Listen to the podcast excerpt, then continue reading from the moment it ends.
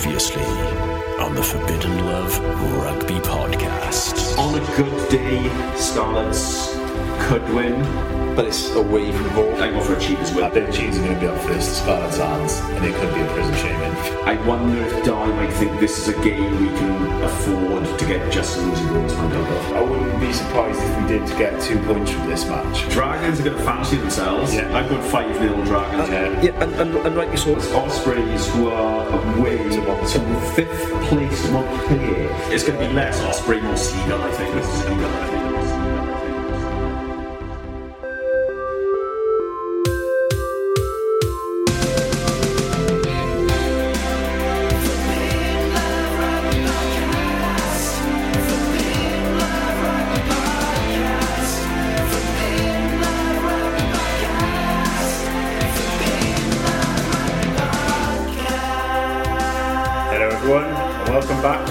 Episode of Forbidden Love Rugby Podcast. Thank you for joining us again for the third instalment of our show. I'm Ed, and I'll be joined by the usual suspects of Rhys to my right, say hello, Rhys, Hello, Ed. and Mikey to my left, say hello, Mikey. Hello, Ed. As always, you can contact the pod on Twitter at FLRugbyPod, or if you're a bit more old school and you'd like to send us an email, send it to forbiddenloverugby at gmail.com. On this week's episode, we'll be discussing recent rugby news, looking back at the Welsh team's very successful weekend in Europe, with a certain Dan Biggar bringing a little je ne sais quoi to his game for Toulon against Bath. We'll then continue with round three of our main feature, Pivac Picked, before giving our predictions, hopefully a little more successfully this time round, on the upcoming derbies over the festive season. And then we'll be finishing the show, as always, with our Forbidden Love of the Week. Folks, let's get right into it with the Forbidden Love Rugby Podcast. Forbidden Love Rugby Podcast. Gents, hello. Welcome back to episode three. Welcome back to episode three. Welcome to episode three. That's more like it. Yeah. this whole hosting malarkey is uh, not as easy as you two made it seem. Oh, I don't know. It wasn't easy, I don't think. But, uh, it's like we've got a thing now, haven't we? We did our tours in the first two episodes, then we've come back from the third, and I definitely think we've got a thing now.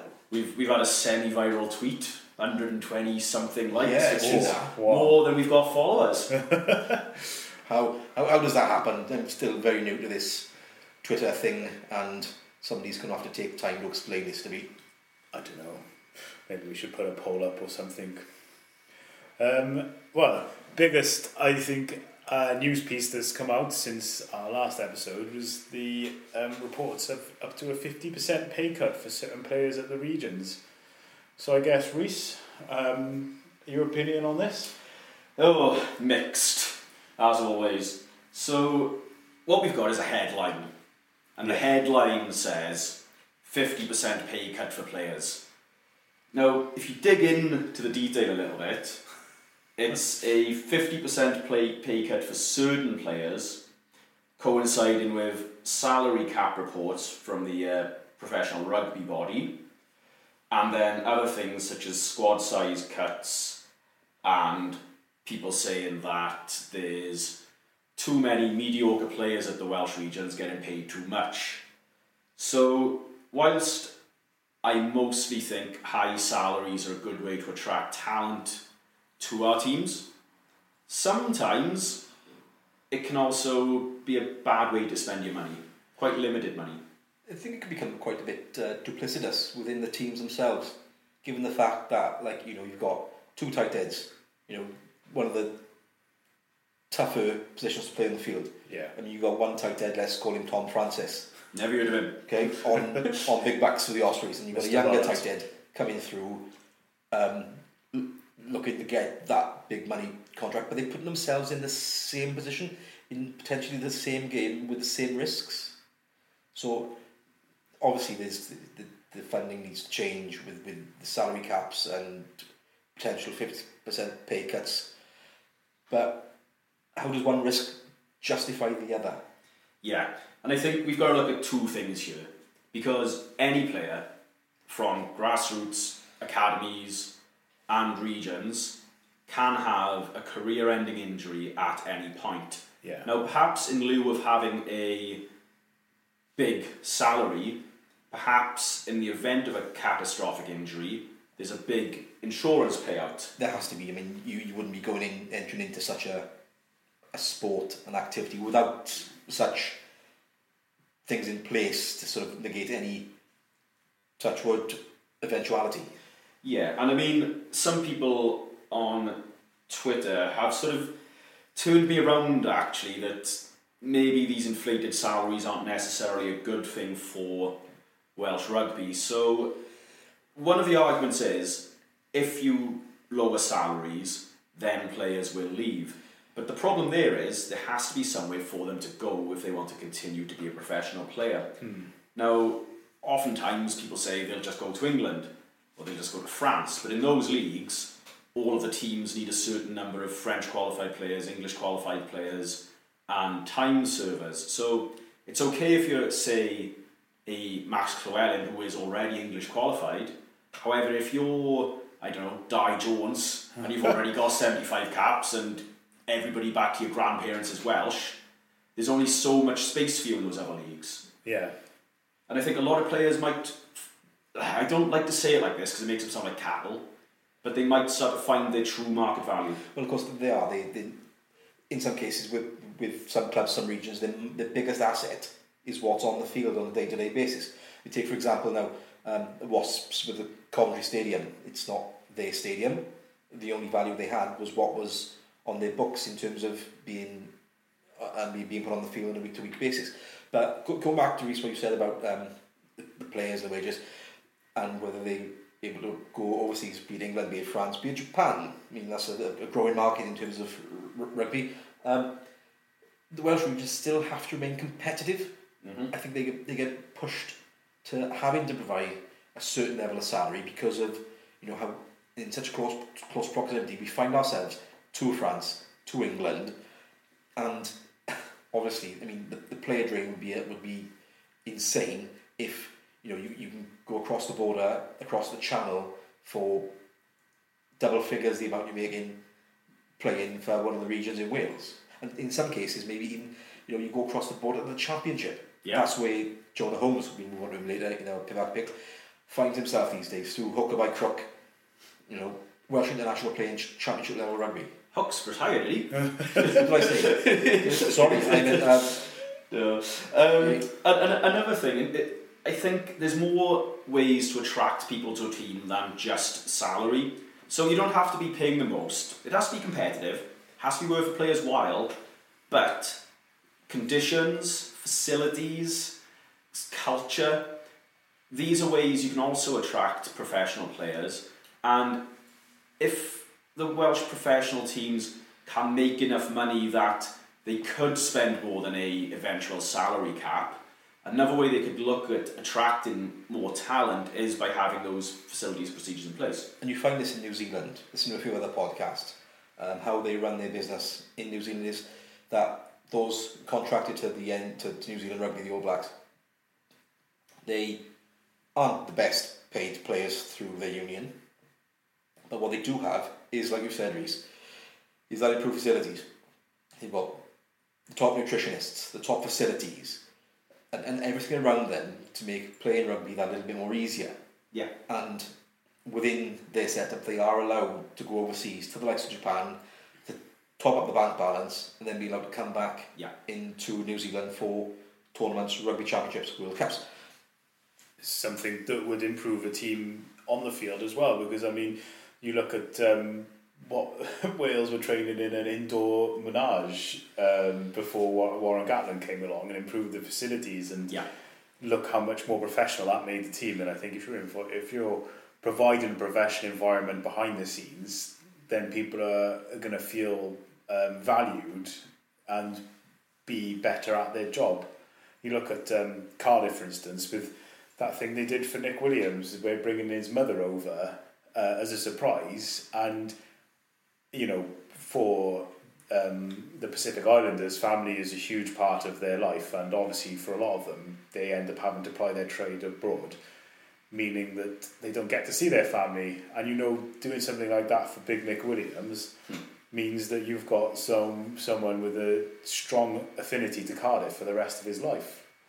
Yeah, I'd, I'd like to echo that. I mean, yeah, we talk about facilities and training and becoming the best athletes and having money, but I think people have mentioned that one of the things Gatland was successful at was ensuring people were happy, and that, that could be identifying that somebody's not quite there mentally and they Yeah. need like some time with their family, and he was always keen to push that. So I think there's ways to be attractive to pro players without necessarily paying them. Ugh, I hate this more money than they're worth in inverted commas. Yeah, and I think it's a massive point to, to, to state that, um, like, you know, how you feel as, as an individual. I mean, like, you know, we've all got our levels of resilience, and then matters of resilience get tested on a daily basis. Um, Yeah. And I think sort of, and, and rugby is, is bigger than just what you see on the on the TV or on the pitch or from the day to day training. Um, I think what's what's been a massive shift is like what you see I've seen lately where uh, Saracens have showed what their players uh, go through in terms of counselling, um, and that's a massive eye opener I think to the to the not just to the rugby public but to the public worldwide, showing you know these are real people with real problems as well. And I think another thing that you could do, not quite to the extent Saracens ended up doing illegally, is nurture extracurricular activities. So you wouldn't necessarily have to go into business and fund a business, but you could facilitate it. You could maybe have a sort of business school or Yes, totally. Supply the tools for that yeah, players wi- to be able- without breaching any laws. It's not a sport you can play until you know state sanctioned retirement age. No. So you need to have an eye on past rug- rugby life and uh, post rugby life. Sorry, and um, I think yeah, you're right. So right that there should be avenues to help people explore that. yeah, I think that's certainly more of a thing now where you see see players like where they players players in the past where they've not had anything after rugby. It's they've been a rugby player and that's all they've been, and that's certainly more a focus now where the, it's the life after rugby is, is as much of a focus as the life of the, rugby as it stands. Well, there's a recent article about Dan Baker applying his trade on on, on an oil rig off um, the south coast of England. Exactly. I think it was, Right. while still trying to play for um, oh Aberdare. I think he, I think it was. I can't remember now, but. Um, well, he wouldn't go to Nelson seconds if he's not training, would he? boys? Not, not, he's not training, that's right. It's a touchy subject, Rhys. okay, um, I'm, I'm just touching on the, the that uh, news point. Uh, there's reports this week of Alun Wyn Jones potentially being poached by one of the big guns in the Premiership. Do you want to tell us a bit about that, Mikey? Uh, it's all rumours, isn't it? Rumour has it, and um, I'm not sure if that's on Alun Wyn Jones's radar. I think he's Ospreys to the core, and I think that's where he's staying. I think it's probably nice that clubs can wax lyrical about uh, you know having the one of the most capped players in the world potentially joining their club in the future. But personally, for me, I think it's a no go. I, I tend to agree. Uh, you can have. It goes back to what we were saying, really. I think Alun Wyn, by all accounts, is happy in wider Australia doing his thing. And after this weekend, I feel like he might be a bit buoyed by the, the recent success. And I think it's rare to find a player like that anymore. Yeah. whose loyalties stick to the club, the region.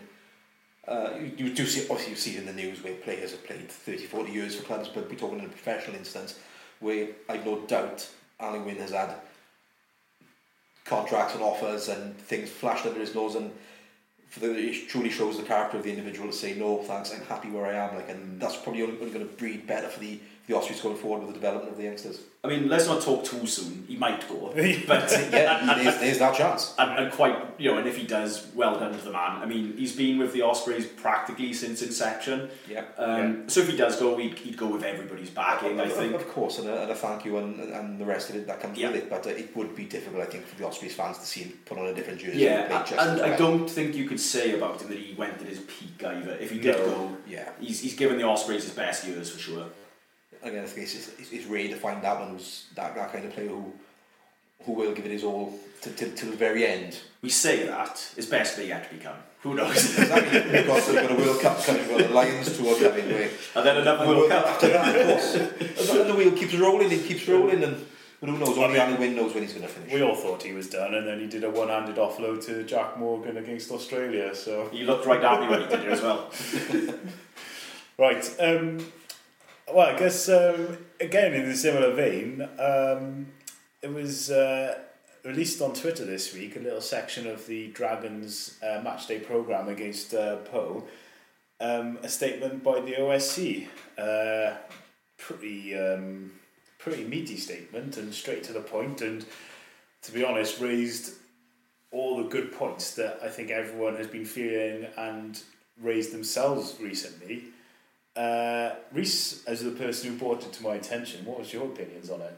Yeah, I loved it. Um, like we've been, well, this podcast is basically because of our shared, uh, let's say, lack of confidence in the Welsh Rugby Union, for want of a less diplomatic phrase. Um, and yeah, it touched on all the points we've touched on. The community game needs to run the community game, Yeah. And the pro game needs to run the pro game. Um, there was a little bit of politicking in there. Um, I think they said they wanted Phillips to re-engage, which could be the least worst outcome. But they have to say that. They can't say get lost, Yeah. Phillips, right? Get out. I'm not, I'm not sure if he can sort of put, put aside a, a little 10 minutes with every supporter in the country, but um, I think maybe it's something that is or isn't necessarily on, on the WRU's radar, is the supporters clubs.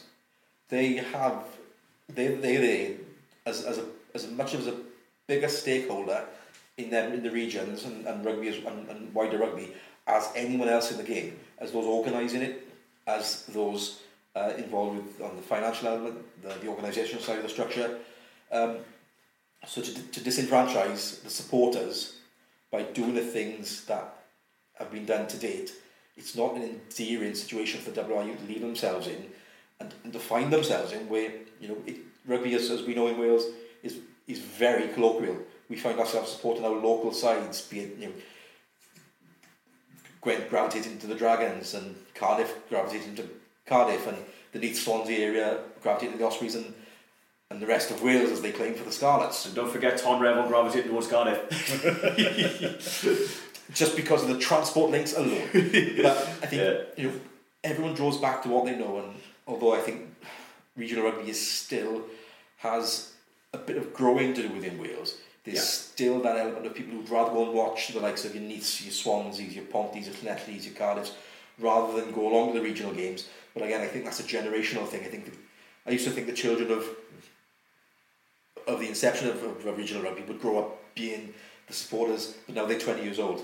Yeah. And where are they in terms of supporting? So is it their children who who are only going to really know professional rugby with the regions, I or, as I- they are, or as they may become? I think you're right because my well, okay, my uncle is probably about the same age as other people's grandparents. So I think there's a two generational shift, right? So my uncle would take me to watch Penygraig games when I was younger, and I used to love it. Um, and when I go to watch Cardiff uh, firsts play, the crowd seems to be yeah guys my uncle's age, guys my age, and then the next ones down tend to be the minis and juniors playing tag at half time. And I think those sorts of outreach things now, in 10 years' time, whether I'm going to be playing in the academies in the region or they're going to be watching it with any luck. And you need more of that. Yeah. Yeah. Like, that, that, that is such, like, once you get the kids hooked, the parents follow. Well, yeah, I mean, like we all remember our favourite teams when we were younger. What's the one thing you ask for at birthday or Christmas? Is, is the full kit. You know, Yeah. that brings money back into the club. Do you boys remember your first kits, not necessarily rugby? Uh, it was it was the Man United Yeah. grey kit. Man United, s- same year, the red one. Oh. There was a uh, little sports shop in Tonypandy called Four Seasons Sports. It's, it's not there anymore.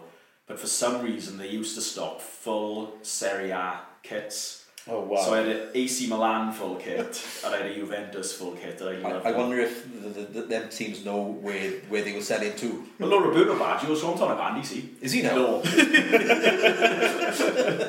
You know, Bob Badge, you know. Badge of football. Oh, it's, yeah, Badger of the football. um, Right, uh, I guess we've we've played this to death, and um, Yeah. you can only flog a dead horse so much. But um, it'll be interesting to see if if there is any sort of um, comeuppance from that statement. I'd like to think so, but as we all know, the Welsh Rugby Union is unlikely. Um, speaking of unions, big unsurprising news today released by the RFU that Steve Borthwick is going to be taking over as head coach. I said it last week. One prediction came true: Borthwick or bust. Seems like they paid attention to you recently. They chose Borthwick. do, do we know what they paid? Has that been released I, I think it's um, the best part of a million, if not around that figure. Incredible. Um, they were never going to come cheap between uh, Borthwick and uh, Kevin Sinfield. I, I think with those two plus new coach bounce, England could be good this Six Nations. Um, Yeah, I mean, when you see what Kevin Sinfield's been doing off the pitch uh, in raising money for um, Rob Burrows, I, I don't. I think players. That's a very respectful thing to do, and players in rugby will respect that type of thing. But also, they'd probably just do anything for for Kevin Sinfield because course, he's a nutter.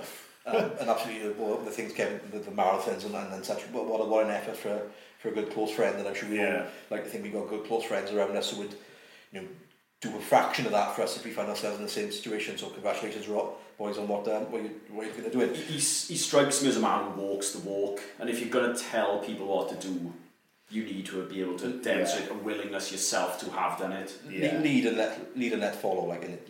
But um, I, I I'm not sure if this may be a sort of a, mm, a bit off off le- left centre opinion. I think it was the lazy option. Interesting. Okay. Leicester doing so well, and I feel the RFU may have bitten and gone, oh well, they're clearly the best coaching setup in the country. Let's pinch them for England. I'm, I don't know if I agree. I, I mean, I've got nothing to base this on, but I feel like the RFU would have had a succession plan in place for um, Eddie Jones after this World Cup, and that would like I think they were keeping a close eye on how Borthwick was going at Leicester with with the uh, with the intent to sign him after the World Cup. Obviously, the hand got pushed um, sooner than they would have liked, but I just don't see anyone else that would fit the RFU. Um, They, they typecast, I think. I think they, they, they know who they want. Um, and of course, like we said last week, Eddie Jones may not have been that type of person. But and they also want to promote from within. But I'm sure there's other coaches in England with just as good a CV. I think also spare for for Leicester. yeah. Can, can, can you imagine like okay, we are, Car- we Cardiff are nowhere near Leicester's level, but Dai Young is doing a good job. Can you imagine how much of a gut punch it would feel right now Oh God! if Dai was taken from us mid-season? Just when we're sort of Yeah. Yeah. Now apply that to Leicester, who won the the Yeah. Premiership last season. It must feel like a real kick in the teeth. I mean, Wigglesworth is staying. Yeah, I think. Wigglesworth is promoted So there's, there's, there's some continuity, so you know you'd be hoping if you're a Leicester fan that would help. But But oh, each- I, I would feel a bit. then again, each head coach comes comes with their own way of seeing things, and um, obviously um, Steve Borthwick was uh, top of the tree in Leicester, um, with ably assisted, of course, by um, Kevin Sinfield and Richard Wigglesworth. But what it remain, it'll remain to be seen what what legacy is left over from um, uh, Steve Borthwick and what Richard Wigglesworth intends to do with that. That uh, first Gatland Borthwick press conference. Oh, salivating at the, the prospect. get the popcorn out for that. Uh, Right, um, that's the main news points I had. If you guys got anything else you'd like to bring up, I'm looking at my notebook, and actually this week I do not. I think we've covered pretty much everything that's been of, uh, that's grabbed our attention this week so far. Yeah, and I think with this ongoing WRU situation, it's going to rumble on for so many weeks. Oh, I'm, I'm, kind, I'm kind of looking forward to the Christmas break. there's, there's plenty of meat on the bones for us to chew over this, I'm sure. and some excellent derbies to look forward to. Uh, speaking of derbies, well, I mean they weren't derbies; they were European fixtures. But let's have a recap of what was not a very good weekend for us, no, let's get this out of the way. We apologise Predictions wise, But um, a hell of a great weekend for Welsh rugby. Can I just say, at no point when we make our predictions are we saying you should take them as gospel and wage any stakes accordingly? We are not liable for any um, Any financial loss losses occurred based on our predictions. Shall we do these in order? Yes, I think so. Um, possibly the well biggest shock, would you say, of the of the four matches? I think so, but we were wrong on a few things. Yes, we were. Well, okay, yes. Um, I guess we should hold our hands up and say after two weeks of absolutely bemoaning poor, poor um, planning, logistical planning from uh, the rugby bodies, uh, turns out we were completely wrong. It's still poor planning because Cheetahs have to play in Italy. Yes, that's ridiculous and, in and after, and only after sort of thinking about it, reading about it, um, I do believe that the Cheetahs had to travel 24 hours in economy class Yeah. to get to um, Parma Parma. I think they had to for travel. this game. Yeah, uh, I think they had to travel through. I want to say the Middle East, somewhere sort of. I think it was Qatar, Dubai, was Dubai it? Yeah. is ringing a bell. Yeah, so and, and and fair play to them. And obviously, like you know, traveling economy class, you sort of think, you know, the professional players get sort of treated like kings, no less. But obviously, from from what we re- read there, obviously, I think that's not. what it was, guys. Our prediction probably would have been on the head had they not suffered such a logistical nightmare. So Yeah, it- it- it I, I also. I also think if we knew that they would be travelling to Parma 24 hours beforehand on a budget airline, we might not have predicted such a demolition job by the start. I, uh, I probably would still have gotten Yeah. a 5 0 Cheetahs win, which Oh, I don't know what interesting. that says about me. well, Um, so I guess, yeah, Mikey, uh, do you want to take us through this game? Yeah, um, Cheetah Scarlets in Parma. Um, Scarlets done it again, didn't they? Pulled another one out of the bag, and um, great, great for them. Um, got a bit of momentum behind them now in, in the in the competition, but the two wins that now have come within European tournament.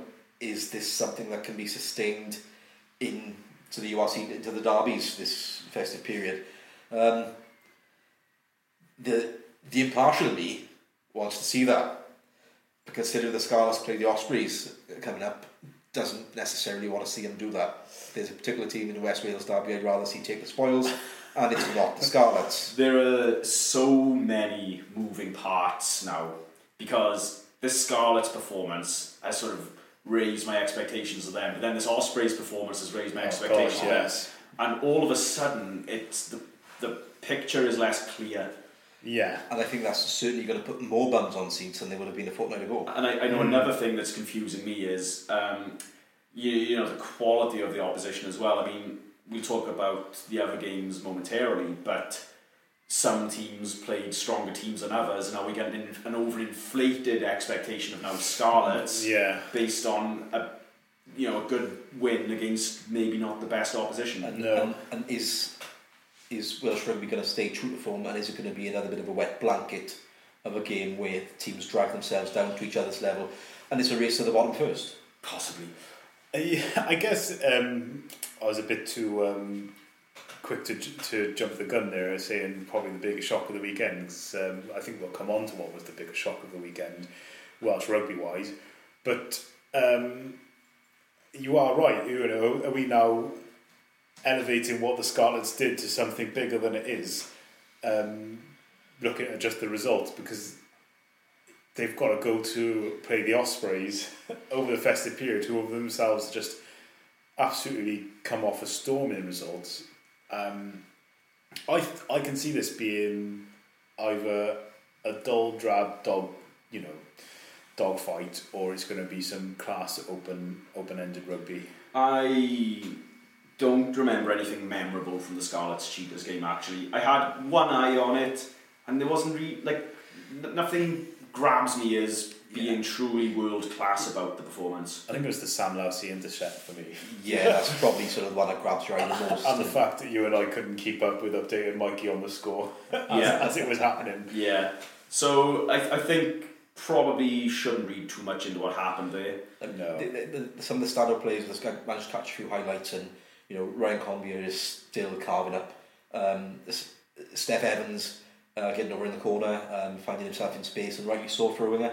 Um, uh, and the word on the on, on the street was that uh, Sam Costelow had an absolute storming game out outside half. Yeah, it's, I'd say like Conbeer had some good good runs up the wing. He's a he's a stronger than you, than he looks runner, I think, on the wing there, and Costelow as well. Um, I thought he played very well against the Cheetahs. It was like his sort of game where it's open and he's reminds me a bit of Jarrod Evans in a, in a way. Yeah, he's got a sort of cheeky face about him as well.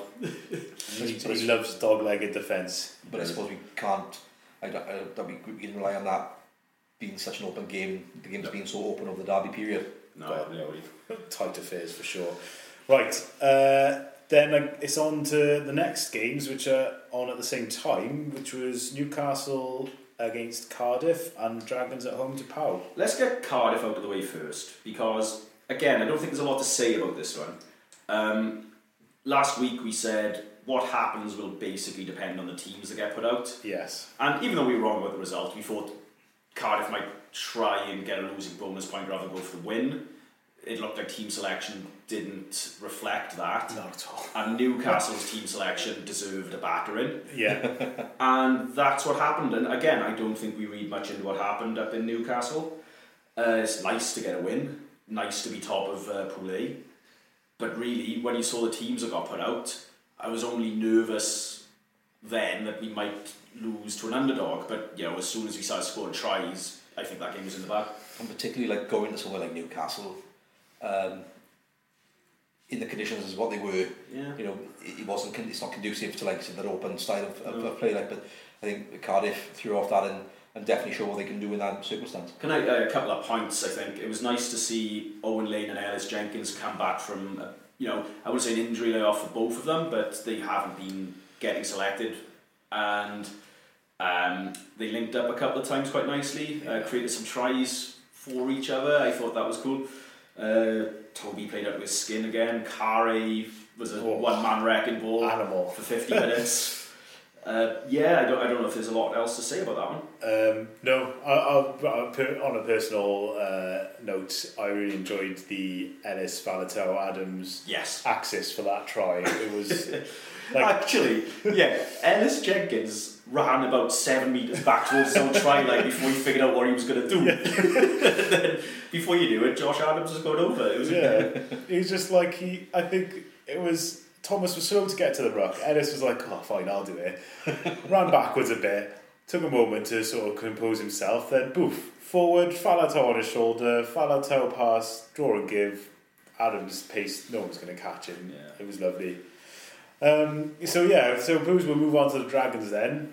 Um, a disappointing result, I think, for them. Something that we, I guess, we were all just o- overly confident that they would absolutely um, hand it to Pau, especially after the result Pau had had the week before.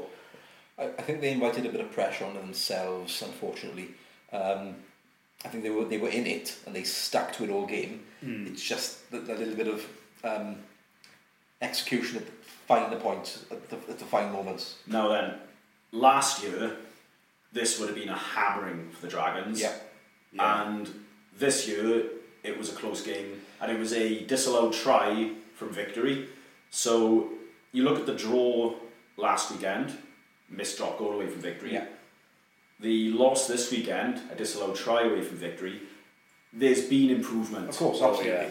And now it's that sometimes it takes a lot more improvement to get from drawing and losing close games to winning them. and, and they're Yeah. not far off it. Like it, it is that composure, that sort of like um, the disallowed try from Max Clark, the drop ball by C.O. Tompkins, Tom Tompkinson, the the missed drop goal by Sam Davies. I mean, they're there until the 80 minutes, if not after, which is which is great. Where, like you said, Rhys, you know, last season they were falling off maybe at the hour, and then had, Yeah. had teams running them in left, right, and centre. They're a fine margin team now, whereas before they were a 60 minute team. Yeah, They, they- they seem to be the other side of the coin of like Wales in 2012, where we were playing badly and winning.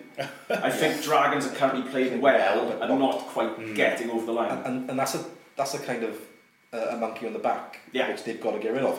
Um, it's like they don't want to be that team that feels like they've won because they've put in such a good performance. You know, we, I think we've all played in games where like we haven't come away with a win, but my God, it felt like a win. Yeah. And then and you can see in the opposition's eyes where like you know they they, they drop shoulders and looking down and they the, one, the ones who've taken the win but don't but felt like they've lost. It's a, it's a peculiar situation to find yourself in sport. Like I. I remember one of those. It was uh, when the seconds played uh, Caerphilly seconds, and we lost.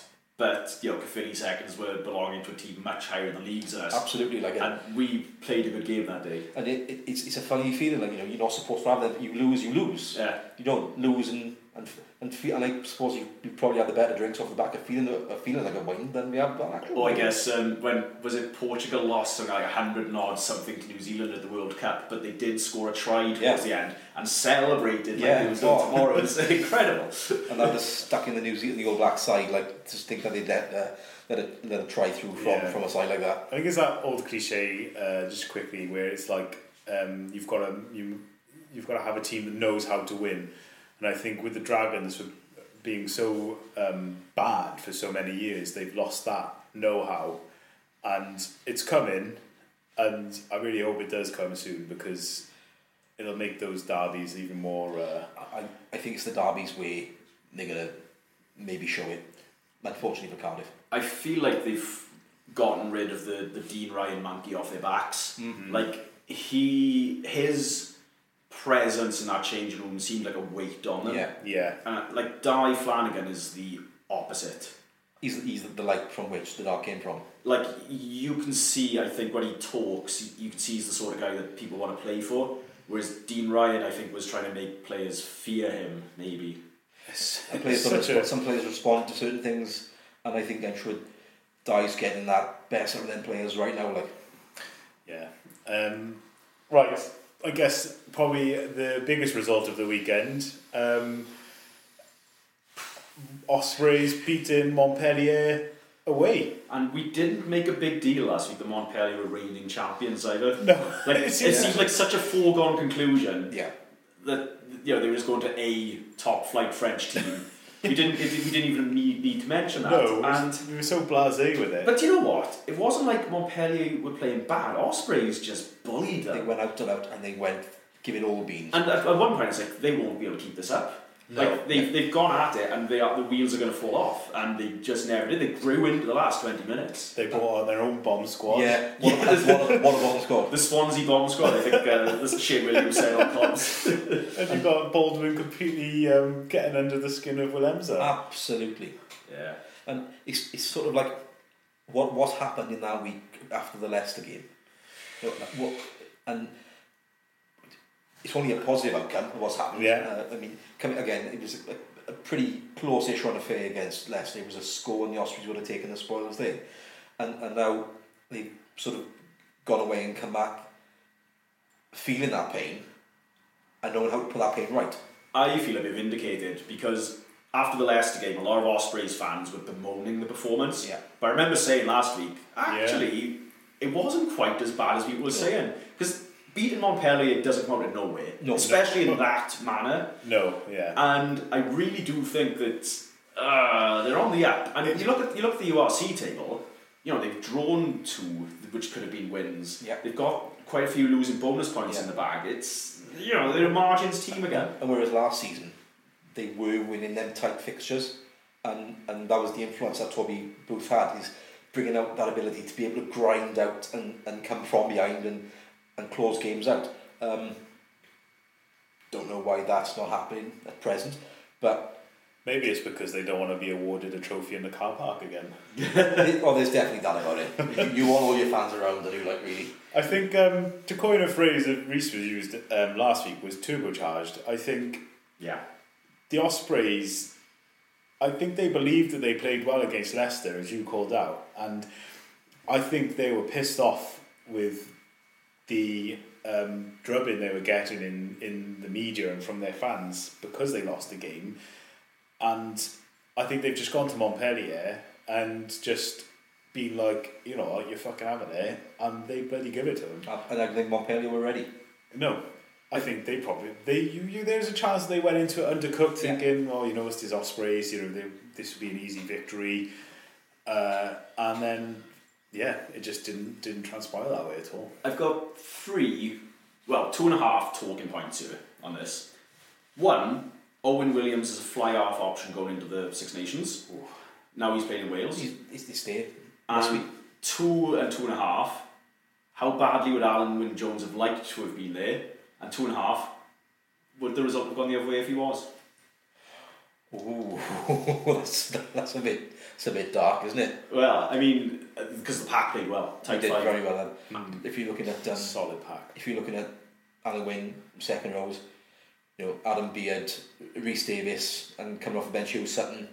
Um, performances from the boys there looking really strong. Like um, Yeah. um, disappointed that Rhys Davies didn't get a cap uh, last one off of the, the internationals, and I think in Huw Sutton there, there's a real good one to keep to keep hold of as well. Well, I'm pretty glad you Rhys Davies didn't get a cap, otherwise our feature would be ongoing forever. Uh, 84. but Owen Williams, he's steady. I think Gatland, if Gatland can make him play steady, I think Gatland might like him. And in the absence of Anscombe, Biggar's not going to be available for the whole no. Of course, yeah. training camp. he's got caps already, and he could add to his caps and I- add, add to more value. And does does that make him stay in Wales? Be it with Possibly. The, Os- be it with the Ospreys or We'd have him at Cardiff. Priestland's probably on the verge of retirement. Again, Yeah. yeah, I don't know. There's, I think there's meaningful space for him somewhere in Wales, but it's where, where is he in the budgets? That's the problem, isn't it, with the the news that's come out this week. Um, well, happy days. I think uh, just a little Welsh note of the weekend uh, was Dan Biggar's personal performance for Toulon. Yeah, I I had one eye on this while I was playing dinosaurs with my nephew. um, yeah, he seemed to play well. He seemed to be enjoying it. He got off the mark. He got onto the score sheet, set some things up. Like, I mean, as long as he stays injury free, I, I stick by my opinion. It's going to be good for him. Sounds Yeah. like a quintessential performance from Dan Biggar, sort of setting the backs off and sort of nailing his, nailing his kicks and doing what he needs to do to make sure that uh, his club are firing and uh, make sure that he's putting himself in the prime position to for international further international honours. Yeah, I'm, I'm glad he's just kind of just jumped straight into it, feet first, and I feel like, as you mentioned last week, with his tenacity and his um, sort of um, uh, aggression and frustrations of on a pitch uh, will be suited to France, and it has the potential to elevate him even further as a player. Super, super Dan I feel like he could be himself in France. I really do. Yeah, Like it's combative. You know, he's going to have people trying to nail him every week, and he's going to thrive on that. he loves it. Yeah, definitely. Right. Um, I guess we'll take a quick break here, and then when we come back, we'll be doing round three of Pivac Picked. See you afterwards. Hello and welcome back, everyone. Time for our main feature of Pivac Picked. We'll be looking at the next 23 players that Wayne Pivac used over the next eight international matches, including actually a handful of games where he didn't use any new players at all. Shock. Oh. You wouldn't believe it if it wasn't written down. Um, so I guess let's get straight into it then, and our first selection falls to you, Mikey. First uh, cab off the cab off the rank is Callum Sheedy, 27 years old, uh, playing for Bristol in the English Premiership at fly half with 16 caps to his name. I like to look at look at Callum Sheedy when he um, come on the scene to start. Um, very much that that 10 who likes to step and ball in hand and plays close to the line to bring his back division into play. Somewhere I think Wales want to go with the fly half. Yeah, I think he's a solid third choice fly half at least. Uh, he's still only 27, so there's a bit of life in him. Yeah. Interesting little tidbit his first use with Pivac was against Ireland, for whom he's actually eligible. Yeah, isn't he? Because he's eligible for Wales, Ireland, and England. Yeah, yeah. I'm sure he played for Ireland twenties. No, I think it was No. England in the 20s. Was so- England 20s? Yeah. He played. He funny enough, he played with Johnny Williams That's in right. an England. Was it? Uncapped game, It was an uncapped England game, so I don't know if it was an under Maybe the twenties. Barbars, maybe. Barbars maybe. Um, yeah, I yeah, think I think it was England. It was a bunch of England young, Eng, English qualified youngsters against the Barbars. Um, I think he was he was the fly half we needed at the time Hmm. because we literally had no one else. Was he injured then? Because he seemed to fall off a cliff in terms of his favourite, well, his uses with Pivac.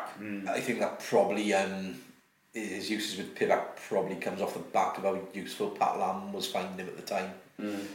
Yeah, I feel like um, I don't think there was any huge injury to note, but his performances definitely did start to wane, and I think that was the same for Bristol. Uh, I just feel like um, whether he took the news of MacGinty going to Bristol personally and it got to him a bit, or whether it was just a natural lull in in performances or what. But I mean, I think when you've got someone like AJ MacGinty coming into your squad, it's gonna sort of make you think, am I, well, am I, am I here for the long term? yeah, my service the requirements now. But um, yeah, I, at the moment, not someone I would consider, um, like you say, as starting or subbing fly half for Wales. He's that kind of 10 that can come on and add a different dynamic to the game late on into the last 20. Which can be good, it can be bad. I would say quickly, there's one time that I don't think I could ever forgive him when he, I think it was an intercept he caught against England in the COVID Six Nations. Um, and he basically caught an intercept, realised he didn't have the legs on him, had Louis Rees-Zammit on his, on his outside, uh, with Johnny May turned around and coming up blaring behind them. I was like, please pass this to Louis Rees-Zammit. Please pass it to Louis Rees-Zammit. We want to This see will a foot race. yeah, Yeah. this will be a foot race, and this is what everyone wants to see. Um, and instead, he kicked it ahead, um, and uh, Louis Rees-Zammit couldn't regather, and it was in a try. And I was just, I don't think I'll ever forgive him, forgive him for denying the world that foot race. Right. Um, anything else to add, Mikey? I think we've pretty much done uh, Callum Sheedy justice there. Okay, so next is to Rhys with James Botham. Thank you. Uh, Botham, Cardiff boy, nine caps, 24, still a youngster. Uh, plays across the back row, but I don't know, I oh, probably see him most season eight. Uh, in his first game, he came on as a blindside flanker against Georgia during the Autumn Nations Cup. It was an interesting one, both of them. When Wales were picking him, I didn't really think he was up to much, but I think it was off the back of a bit of a back row injury crisis. But this season, my God, like sometimes, no, I'm not going to say it. I was going to say I'm disappointed when Toby starts ahead of him. I'm not, not going to quite go that Whoa, far. but Toby and Botham at number eight, Cardiff are stacked. I think what we're gonna have to do, Rhys, is like get a clip of the term turbocharged and implement that in post production because to coin your phrase, he has been turbocharged this season and I don't think it's any coincidence that's come off the back of Toby joining the squad, Yeah, um, Taulupe joining the squad. Um, goes back to what we said in the past. yeah, Legends plus youngsters equals success. It's, it's, it's definitely pushing pushing him on like in the right direction and Toby's no doubt taking him under his wing and giving him a few pointers and tips and And the other way around. of course yeah you know you, you I think the the youngsters coming behind certainly keep the old heads on their toes like Yeah. Uh, but yeah, no, a lot else to say there. I mean, I, I can see him featuring for Gatland. It's just who knows in the back row. There's so many players, and we're going to get through a few today. and that's the problem is it's that depth in the back row Yeah. the players don't get that opportunity No. for the club the Yeah. region let alone Yeah. going forward to Wales which which segues into another region but that's another charge another charge another time Um, and just lastly, I think it goes on to the old adage that um, as Cardiff fans, do we want him wasted at Wales when he can just keep? Uh, Oh, you know, totally. Like I, I'd love to see, like especially in the uh, in the international windows when we do somehow end up having games. I'd love to still see him playing, and I, I see him as captain material eventually. Definitely for Cardiff, yeah, potentially for Wales, but that'll depend on his chances. yeah, I agree. I'd like to think he wouldn't miss the boat for Wales For both of them. Okay, next on our list uh, is Kieran Hardy. So, uh, 27, still relatively young himself, only 16 caps, and plays for Scarlets currently. Um, I, I'd still not sold completely on Kieran Hardy. Uh, I've, I've definitely been up and down with him. Like, that game against England in the COVID Six Nations again, uh, he was immense when he, um, you know, he was very sharp, very quick thinking. But then, I just he has seems to have games where he's very quiet and doesn't seem to be up to much. I think he's a quintessential third choice scrum half. The, the one and two are usually there or thereabouts for a Lions place, and then the next one is fine for most of the time. And when I think when he has excellent games, that's we shouldn't expect that all the time from him. He's, he's not so much of a hot and cold situation, but he's a, he's a live wire where he's allowed to be a live wire where the game is conducive to his kind of play. bit like with the Scarlets win on the weekend, that game was conducive to a game where they could open up and, and show some, some true class. But I think, you know, again, another victim possibly of, of opportunity. Um, with, the, with, with the number of caps he's got, like, um, you know, he's co- competing with Gareth Davies with a, with a, with a heck of a lot more caps than him, but he's starting ahead of him with the Scarlets. But Mm. How does Gatland see that battle play out going forward? I was going to say, like, I mean, uh, Six Nations squad predictions is something we do closer to the time. But on Kieran Hardy specifically, do we think he's in the in he's in the frame? Is he in the squad? Uh, he's on the yeah, He said he's on the radar, but again, that's it's gonna be such a tricky one to try and call. Yeah, Yeah. Um, is it Blacker the other? yeah, yeah. I think All I think Hardy's Hardy's inclusion in squad depends on how well Blacker goes between now Mm. and squad selection. And the way Black has been playing, I think Black is going to sharpen his elbows and maybe force his way force his way through. Something to look forward to when we come to our squad predictions. I think. Um, next in line is Jonah Holmes. Mikey. Uh, Jonah Holmes, uh, 30 years old, currently finds himself playing in the English Championship with Ealing Trailfinders. Uh, covers wing and fullback and seven caps for Wales. A victim of the uh, 60 cap rule is currently in place. Uh, didn't get off a contract with Dragons and finds himself now in the Championship. Um, solid enough, I think, but um, maybe didn't quite have that sort of star appeal of, a, of, a, of another winger or fullback like sort of Liam Williams, likes of George North, to, to actually sort of change a game.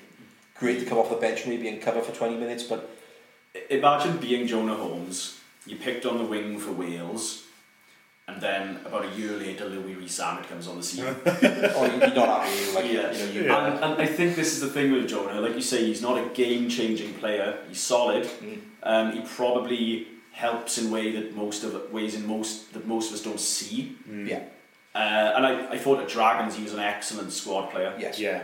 But he- he'd come from Leicester, where he'd been raving, and they'd been raving about him in the Premiership, and you know, I think scoring, getting braces left, right, and centre in, in on the scoreboard. Like, but um, you know, obviously more comfortable maybe at Leicester and coming through the ranks there, and then getting getting the opportunity with Wales, but then having to find himself come back to come to Wales to to further his international. I think my favourite thing about him was that he got to play in the same team as Moriarty, which gave us Holmes and Moriarty on this. Yeah, which. I was going to bring that up because I remember how excited you were when, when you found out it was happening. Yeah. Um, okay, then, next up. Oh, Bristol teammate. Sorry, Rhys, I'm giving away your information here. Yeah, you crack on. Uh, of Callum is Ioan Lloyd. Yeah, Ioan. Uh, two caps, 21. Uh, substitute fly off in this uh, Georgia game in which uh, Pivac used five new players. Um, oh, Ioan. He's the quintessential Wales Online next big thing fly half. and there's Ah. so much pressure on the kid. He's Yeah. 21. He was like, he must have been, I think he was about 19, he wasn't must have been 19 and he, I think they put him on the wing, didn't they? Yeah. And I think it's some no. Well, he was down as a substitute fly half in this first game, and if he came on, Wasn't it full back maybe? I, I don't know Dunno. he came on as a fly half. I think he was wearing number twenty-two, Yeah. and I think yeah, at the time well he was so out of his depth, and quite rightly. I mean, um, I'd love to see him. You know, he, he plays rugby like we all like to see rugby being played. Oh, yeah, backs. definitely. Whether or not there's time and space for that at international level is another split. I think it's another issue as well. Is him nailing down a position. yeah. Like he's, it's like a bit like with some players. They'll say, "Do you want to play today?" Yeah. Happy to play anyway. Yeah. which, which you know can be a great thing. You know, you you just happy to get on the field, and as long as you're on there, you're going to do a good job. But some players need to nail down that position and say, right, are you a ten? Are you a twelve? Are you a winger? Are you a fullback? And to be fair, Ioan Lloyd's done a for Bristol has done a pretty good job in everything at the minute. But it's you don't want to be the, you, you don't want to be that guy on the bench covering everything and everyone. Yeah. Do you remember the centre experiment against um, Scarlets?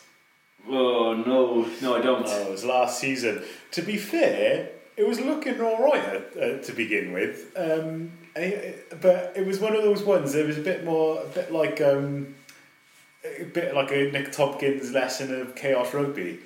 Uh, to start with, he did sadly get injured, so the you know it came the experiment came to an end a lot sooner than Pat Lam was probably hoping. But um, yeah, I don't think he's a centre. And, I think that's probably got a, a fair old whack to do with it. Like you know, you're looking to further your career in a position or just just the opportunities to to start. Like, but um, but then sort of not having the the best of games. That's going to, for one, maybe dent your confidence, and maybe doesn't make the coach want to put you in that position again, be it for the benefit of the player or the benefit of the wider team. The, his the best games I've seen him play are for Bristol are on the wing, um, and I, I see that as his position. Um, like you say, Rhys, whether international rugby is for him or not, it depends. I mean, twenty one's still got such a long career ahead of him, but is he now getting usurped by his brother?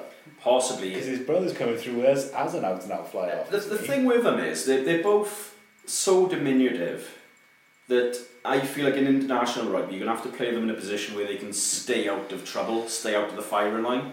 So if you're a big team and you're playing Wales and one of the Lloyds is lined up at ten or twelve, you are going to be Or you're set- hammering down you're their channels. You're sending your inside centre right down channel one. Yeah, and on the international stage, I think that's more of a that's going to be a big problem for them. I think, and, that, and that's the level where players get found out is for the club first. Yeah. I mean, if you know if you, if you front up, And he has. if you front up defensively, then you know you can roll roll with the bunches from the bigger boys. Great, but uh, if you're stepping away from them confrontations, then there's it's pretty hard to hide. We've got at least another ten years to talk about this guy. I look forward to it. Um, so, uh, next off the conveyor belt was Johnny Williams, 26 years old. Old? The old Johnny Williams. The oldie Johnny Williams. Um, five, only five caps. Yeah. Um, Scarlets. A lot less caps than I was expecting, to be honest. It, feel, it feels, God. it felt like um, he was pretty much a stable of the Welsh team for a long period, and so five caps seems like a lot, a lot less than um, you thought he had. I think it was one Six Nations, wasn't it? I think he had that game against Georgia in this cup, and then he was in the Six Nations squad, and I think he picked up an injury, but he played really well when he played for Wales. I thought. Had a real cracking game against England. He really did, and I think that's partly because he knew a lot of the boys. I think so. I think that's got a lot he to do with he was his comfortable. It was almost a horses for courses selection. Like, you know, Yeah. having played in the Premiership, I think he's still got some potential to be a good 12 for Wales for another five, six years. again, it depends on how he plays, what's his type of play. Yeah. As you know, we've already seen how important that 12 jersey is outside of a 10. Yeah.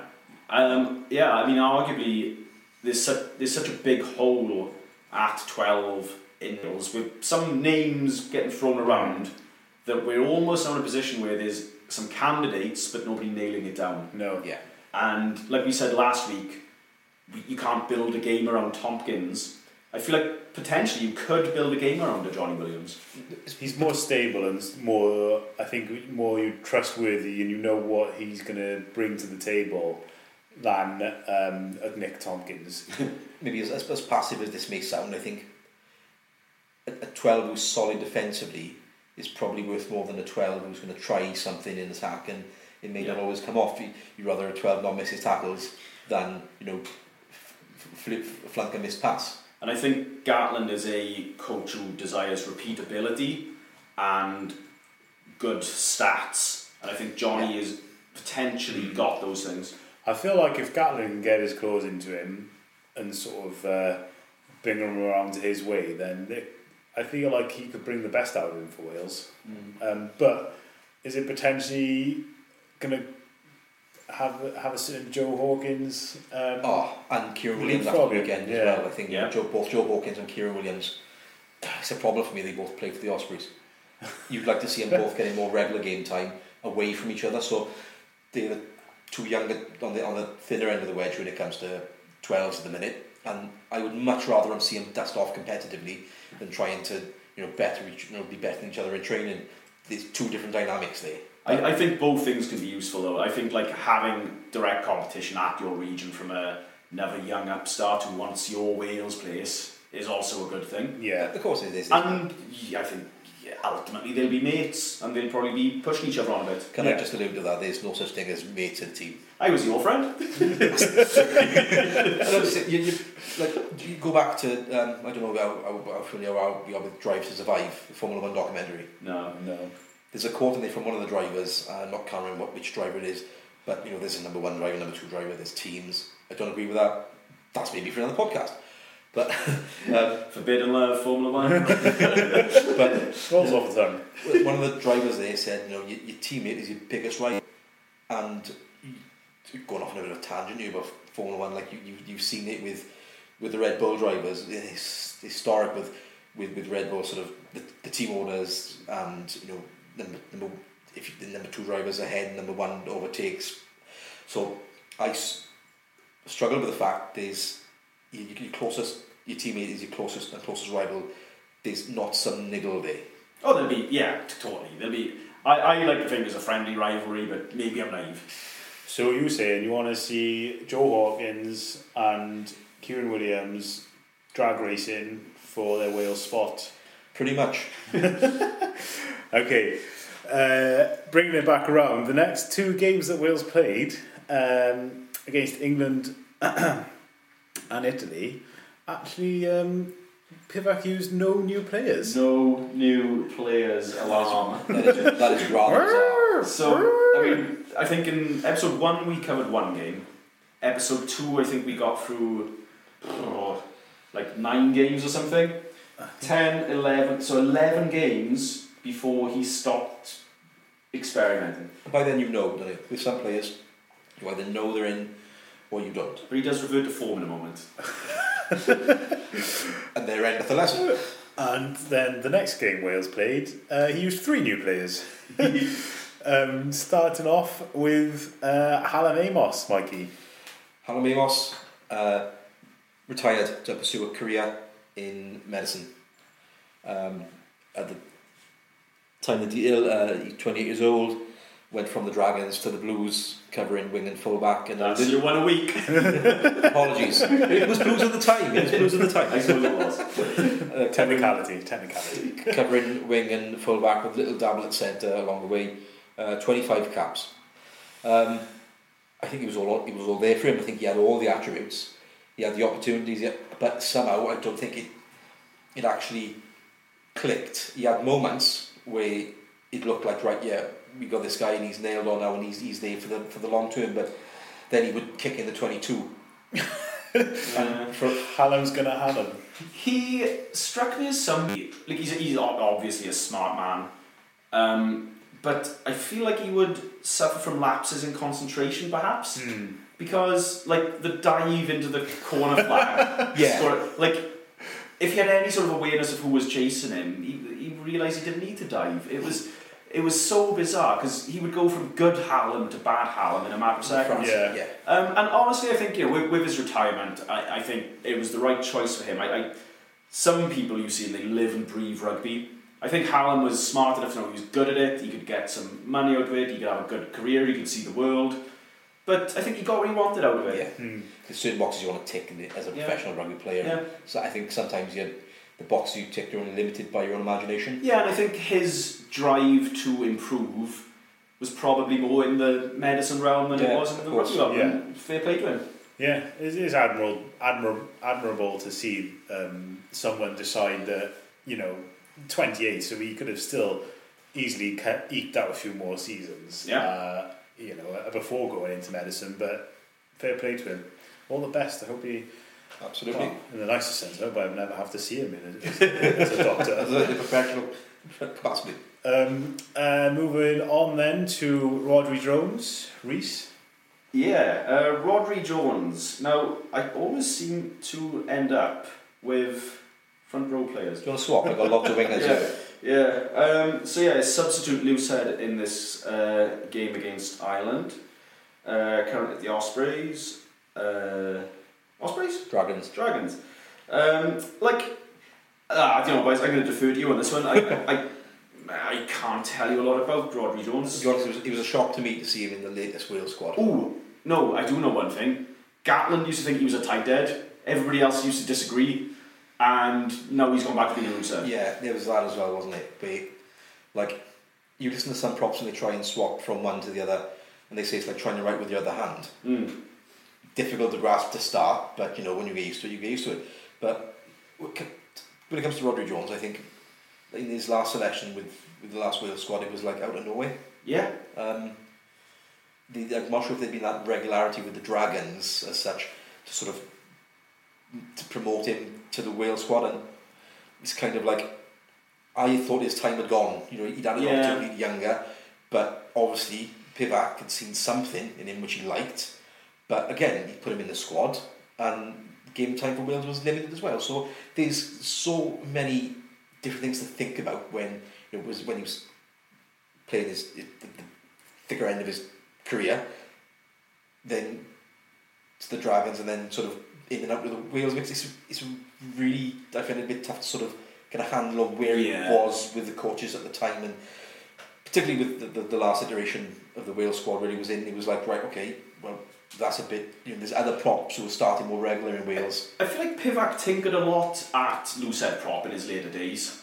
There was, there was a, there's a few, like I think in, uh, especially in the next episode, I think we're going to see a few more, but yeah, like it, it seemed like his least, outside of his first choices, well, he actually, even the first choice, I mean, think of like guys like Rob Evans and Wyn Jones and Nicky Smith. Um, like, and then b- below that, you've got all these other candidates, and Mm. yeah, loose head prop is something he never really nailed down. No, it, it became quite diluted to be honest, and Yeah. uh, he didn't even towards the end. He didn't seem to really know who his starting loose head prop was, which it, it just doesn't help with any set of a squad if you're constantly.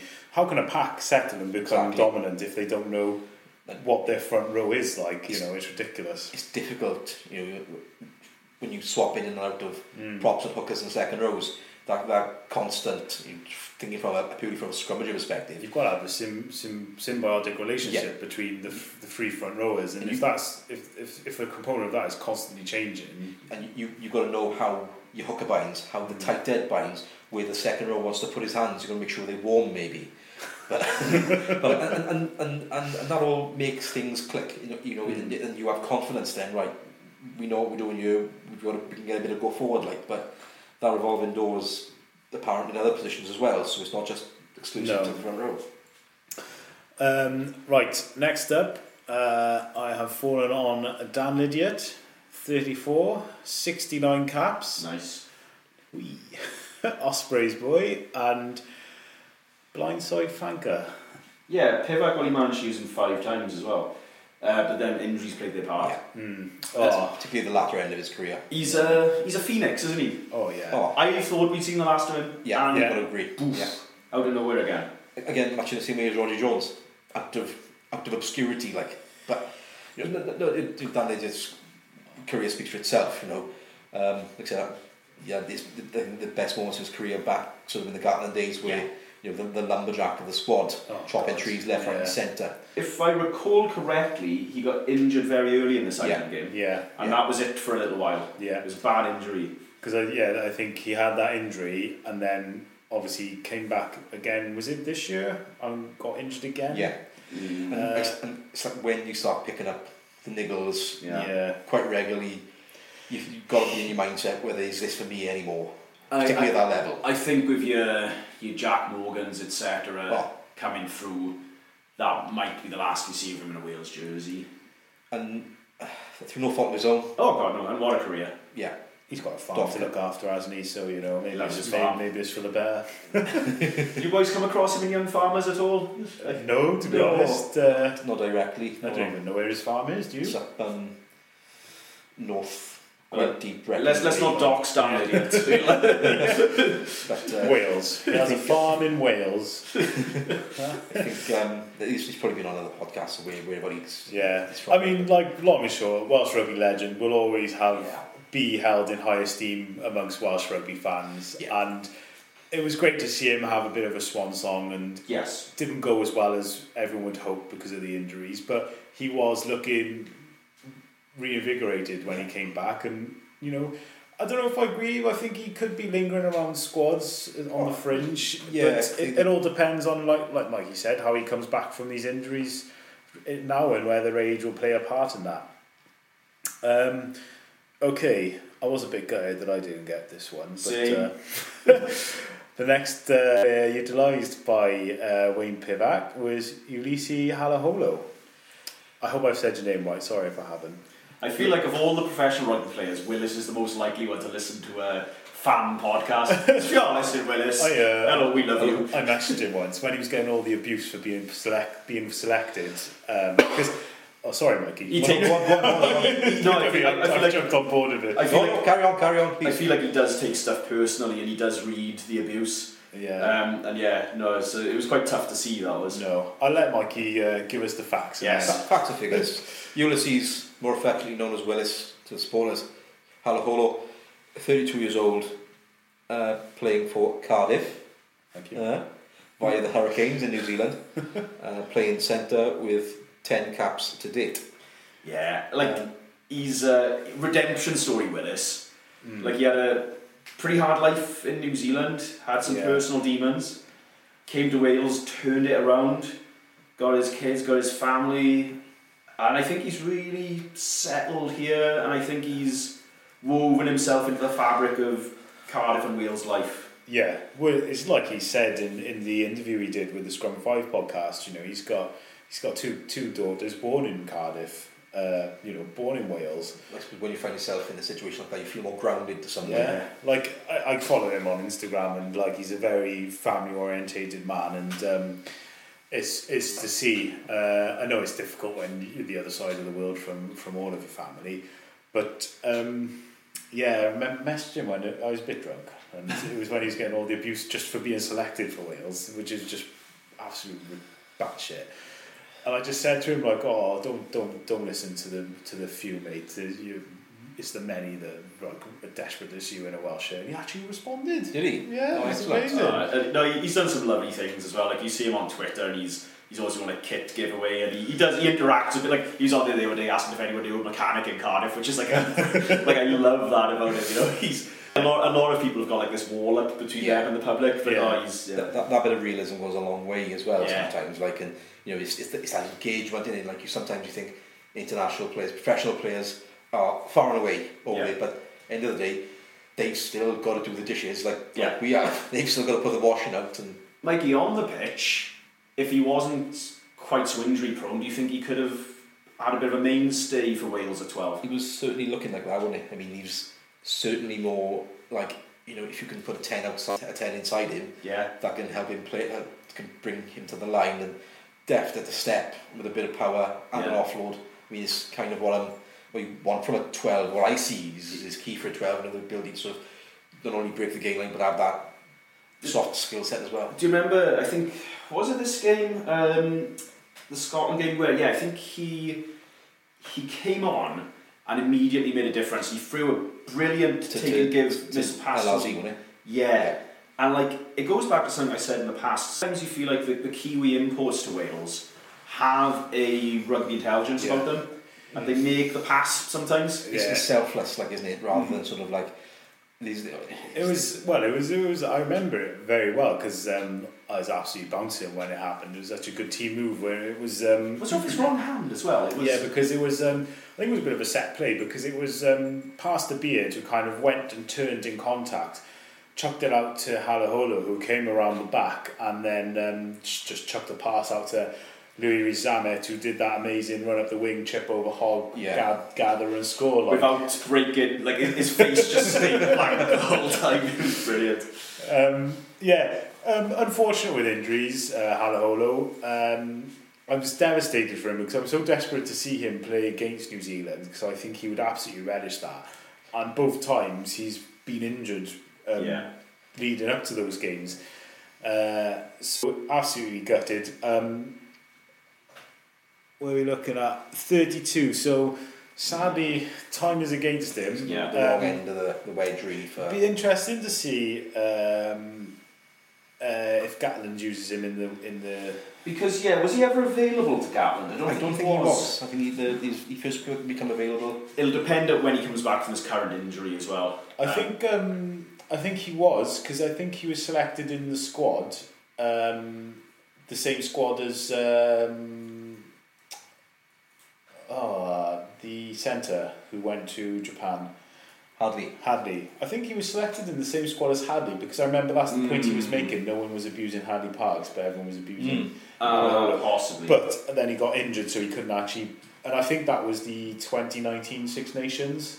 this rings a bell. Um, Yeah. because yeah, I think that was uh, some I can't remember any, but um, uh, so Alahola was actually the last new player player Gatland used for the next three games. Can I jump in here? Yes, please do. There was some success with no new players here because we beat Scotland, then we beat England, and then we beat Italy, and we nearly beat France for the Jam Slam. Oh God, Thi- oh, this consistency did pay off for Pivac. Exactly. And- what happened after that? Well, shall we find out? I think we should. Over to it. um, yeah, I don't want to talk about that France game. Uh, okay, so after some bit of consistency and triumph, Pivac went back to what Pivac does best and decided to bring in one, two, three, four, five, six new players um, for what was quite a resounding win against Canada, but was against Canada. So um, we've got up first Taine Basham. My one desire for Taine Basham is to play alongside Beetham and Basham and uh, Botham. Right? If we get Beetham, Batham and Bosham, You can't even say it now. but no, I can't. Beetham, Botham, and Basham in the same team. It sounds like some sort of cartoon yeah, bullies, like. and, and maybe develop a Grabham. Then I, I'll be, I'll be loving life. Uh, twenty three. You, you, could, you could be forgiven think he's a little bit older. Eleven caps, Dragons, another back row player with immense talent. All eleven caps coming from Pivac uses. I really thought he stepped up well. Definitely. Yeah, And very it's, much. I think it's only his injuries that have stopped him Yeah. pushing Tipuric's choice. Yeah, and uh, Tipuric's been out a fair old while, and and you'd think like any other open side would, would come and take the take the opportunity when it was presented to him. Yeah? But um, y- yeah, he, he did, it's like you almost want to swap your squad around week to week when you've got such such a great depth in back row. You, you can't select ten back row in your squad because that's you're limited to, to, to, to very few in the squad numbers. Like, but yeah, again, done, done nothing wrong and come on leaps and bounds. I think he was one of those ones that people said he's going to be too small to make the step up, Mm, and he wasn't. No. no, not he, at all. He, he was incredible. And if that's the case, it's been a, a bit of a running theme, a running theme Yeah. with rugby over the last few years. I mean, go- go look at sort of um, Hamish Watson, you know, pinball wizard for Scotland, and then like you know, you go back a bit further with Shane Williams, he was he was too small. Well, DuPont. Dupont, um, and then you look at sort of someone like Morgan Morris, who's who's touted again as maybe not being big enough, but what a performance from the weekend just passed. Cool. Do you think you'll go an episode without bringing Morgan Morris up? I don't know. We'll see. Is it? Um, next in line, uh, Ben Carter, 21 years old, nine caps, Dragons, and uh, is a lock. Um, I would admit I don't know a lot about Ben Carter, and I can't say Excuse me. he's someone that's ever really stood out to me. I think young and promising, yeah, that's um, the two words that spring to mind certainly. but maybe not quite as promising as some of the other candidates at lock. Hmm. I know Ospreys fans say it's going to be Rhys Davies, Yeah, and I know fans looking across the bridge are going to be looking at Christians and Dav Jenkins. Um, Well, I don't think Tshiunza is going to be a lock anyway, is do you he? not? I, that's I, want him. I will see him as a lock, and I want him to be a lock. But when he's absolutely tearing it up as a blindside flanker for Exeter, Yeah. We're in open side, but playing open side. I think it's probably one of them things like with with Johnson, you've you've got to get him on the park, mm, be it back row, be it second row. If he's like that around the park in his Yeah. outside, outside of that sort of like set piece, then you know you're going to get that player on the park. yeah, Um, unfortunately, there's similar things around like you know Maro Itoje. Got to kind of England feel you've got to kind of get him in the park, but Cornelius. Another one. I, But I think with Carter, he's promising enough that I think at worst, he's going to be a good backup. Yeah. Because there's, there's a weird number of locks with a lot of life left in the legs. but and not a lot of caps between them. Exactly. So I think within the next four to five years, we probably settle on a partnership. But the backups will be reasonable level players, I and, think. and they've got to get that exposure as well to make sure that if and when the time comes in where them two solid second rows can't play together, Yeah. they've got to be able to put in an equal, if not push performance for better. Yes. I think um, just quickly, like looking at some of the ages um, of of the forwards coming through, we've got the potential to have a pretty established dominant pack going into um, Australia Yeah. in twenty twenty seven. And, and it's, Um, and you think about the ages now, like it's a chance for them to get some good experience and be sort of at the peak of their games going into that World Cup. It's exciting to see. and it's, I know for like gnarled old dogs like ourselves, four years away from World Cup doesn't feel like a lot. But for a 21 year old lock, Yeah.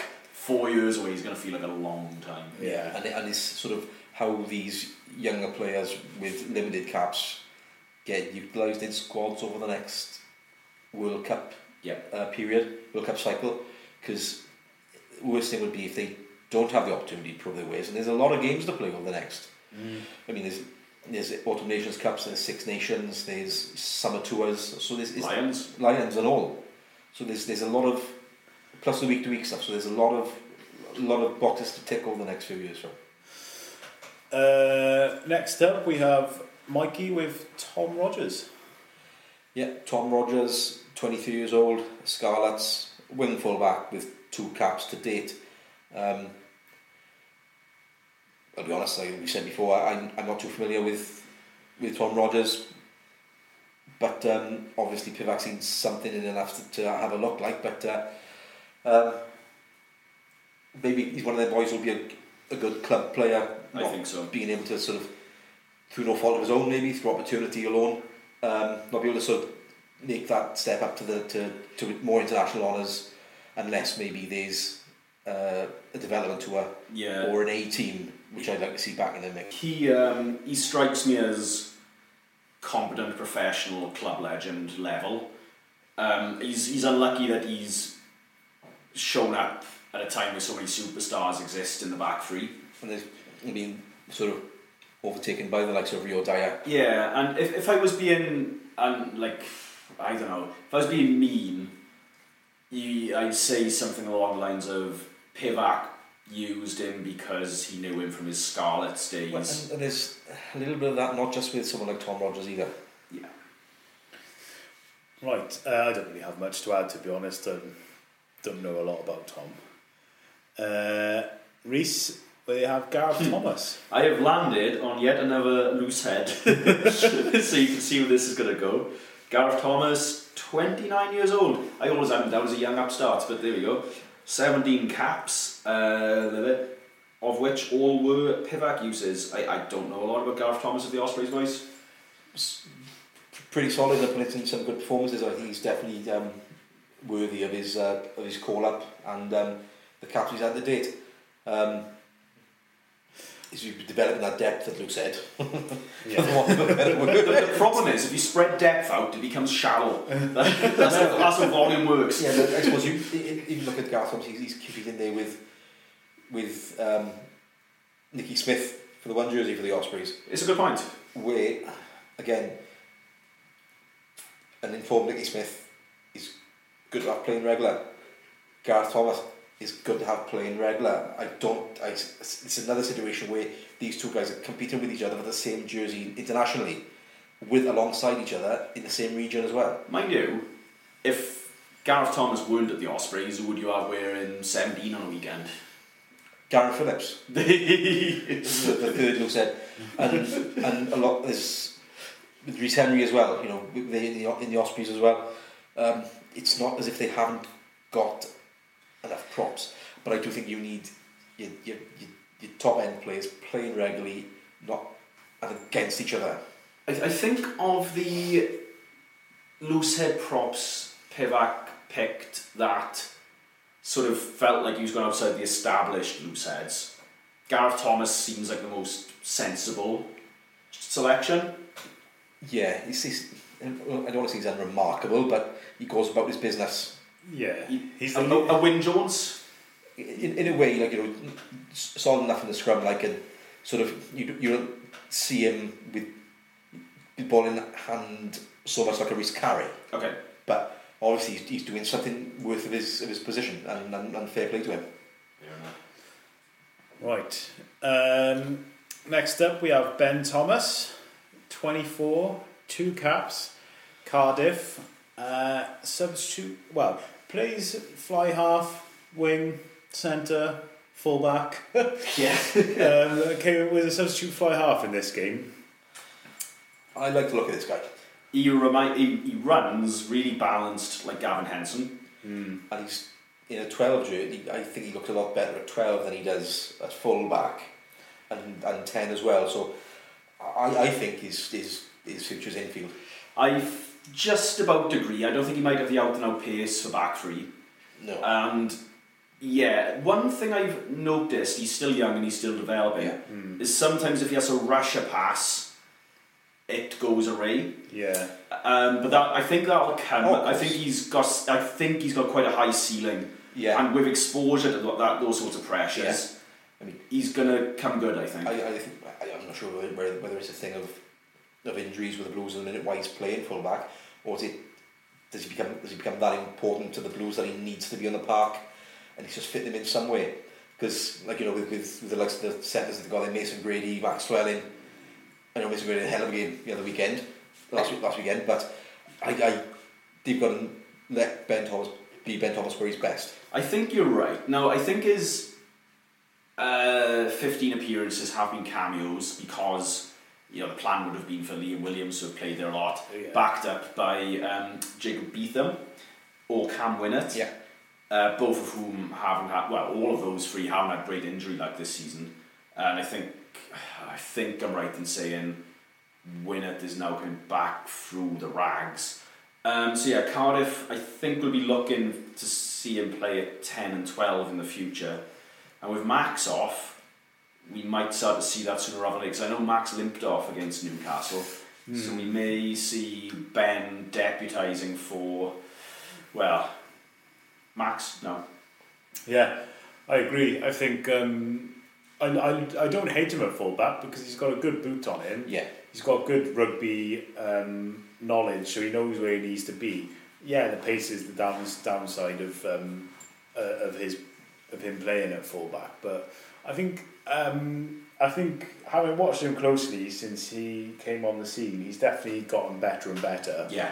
And This is the thing, you can see him improve. yeah, Like you, you'll identify a weakness at the start of the season, and by the end of the season, it's, it's, it doesn't seem to be there there or quite as pronounced Yeah. anymore. no, And I like that. He seems seems calm. He seems collected. He seems cool. And a good bit of vision as well Yeah. to see see the opportunities outside. I think he'll add to his caps. Yeah. Yeah, I, I definitely think. Uh, well, yeah. okay, next up after Ben, we have uh, Josh Turnbull, muggy. So a return to the fold almost for Josh Turnbull. Yeah. Uh, Josh Turnbull, 34, playing at Cardiff. Thank you. No worries. Covering back row, second row with 13 caps to date. Um, like I said, a return to the fold for Josh Turnbull. Um, in previous squads, uh, I think he's matured as a player more recently. Um, I wouldn't be disappointed to see him involved in a squad right now. I think um, some uh, some players do take that a little bit longer to mature into the player they want to be It's a good point. um, where you know, may have been a bit a bit looser Yeah. previously and a bit sort of hot headed. I think having that captaincy at the Cardiff, he's done it again, um, has has done has done right for him because there's, sometimes there's a bit of a theory where you give the naughty boy the captaincy and make an example of him, Yeah. but um, maybe not so much in this instance. Like, but um, you know, I think he's been certainly solid enough for Cardiff. Bit of a club legend, like you boys have alluded to, maybe. Yeah. But um, maybe you Cardiff supporters wouldn't want to see him disappear to Wales so often. But It's yeah. Like for me, the Turnbull that Gatland used to pick is completely different from the Turnbull Yeah. that we've got now. Very much so. And heart and soul, solid player. And yeah, we're so blessed with up and coming, I think, world superstar level loose forwards that we're not going to see him play for Wales again. Okay. And it's a shame. Um, Given the age bracket he's in, sort that Yeah. mid thirties. But you know, I, I- I think he was worth his 13 caps, but probably not much more. Because I mean, you think who he was competing with Of course, yeah. in, in the Gatland era. And- I, I, I think 13's about right for, for Josh. And to get them 13 is no mean feat. Yeah, hundred percent. I Thirty more than us. I was going to say, yeah. yeah, I think I think the lack of caps and his age are what will play against him being selected in the future for Wales. Um, and how he plays for Cardiff, I've got no problem with that. Yep. yeah, solid enough on them. Um, so then we now move on to uh,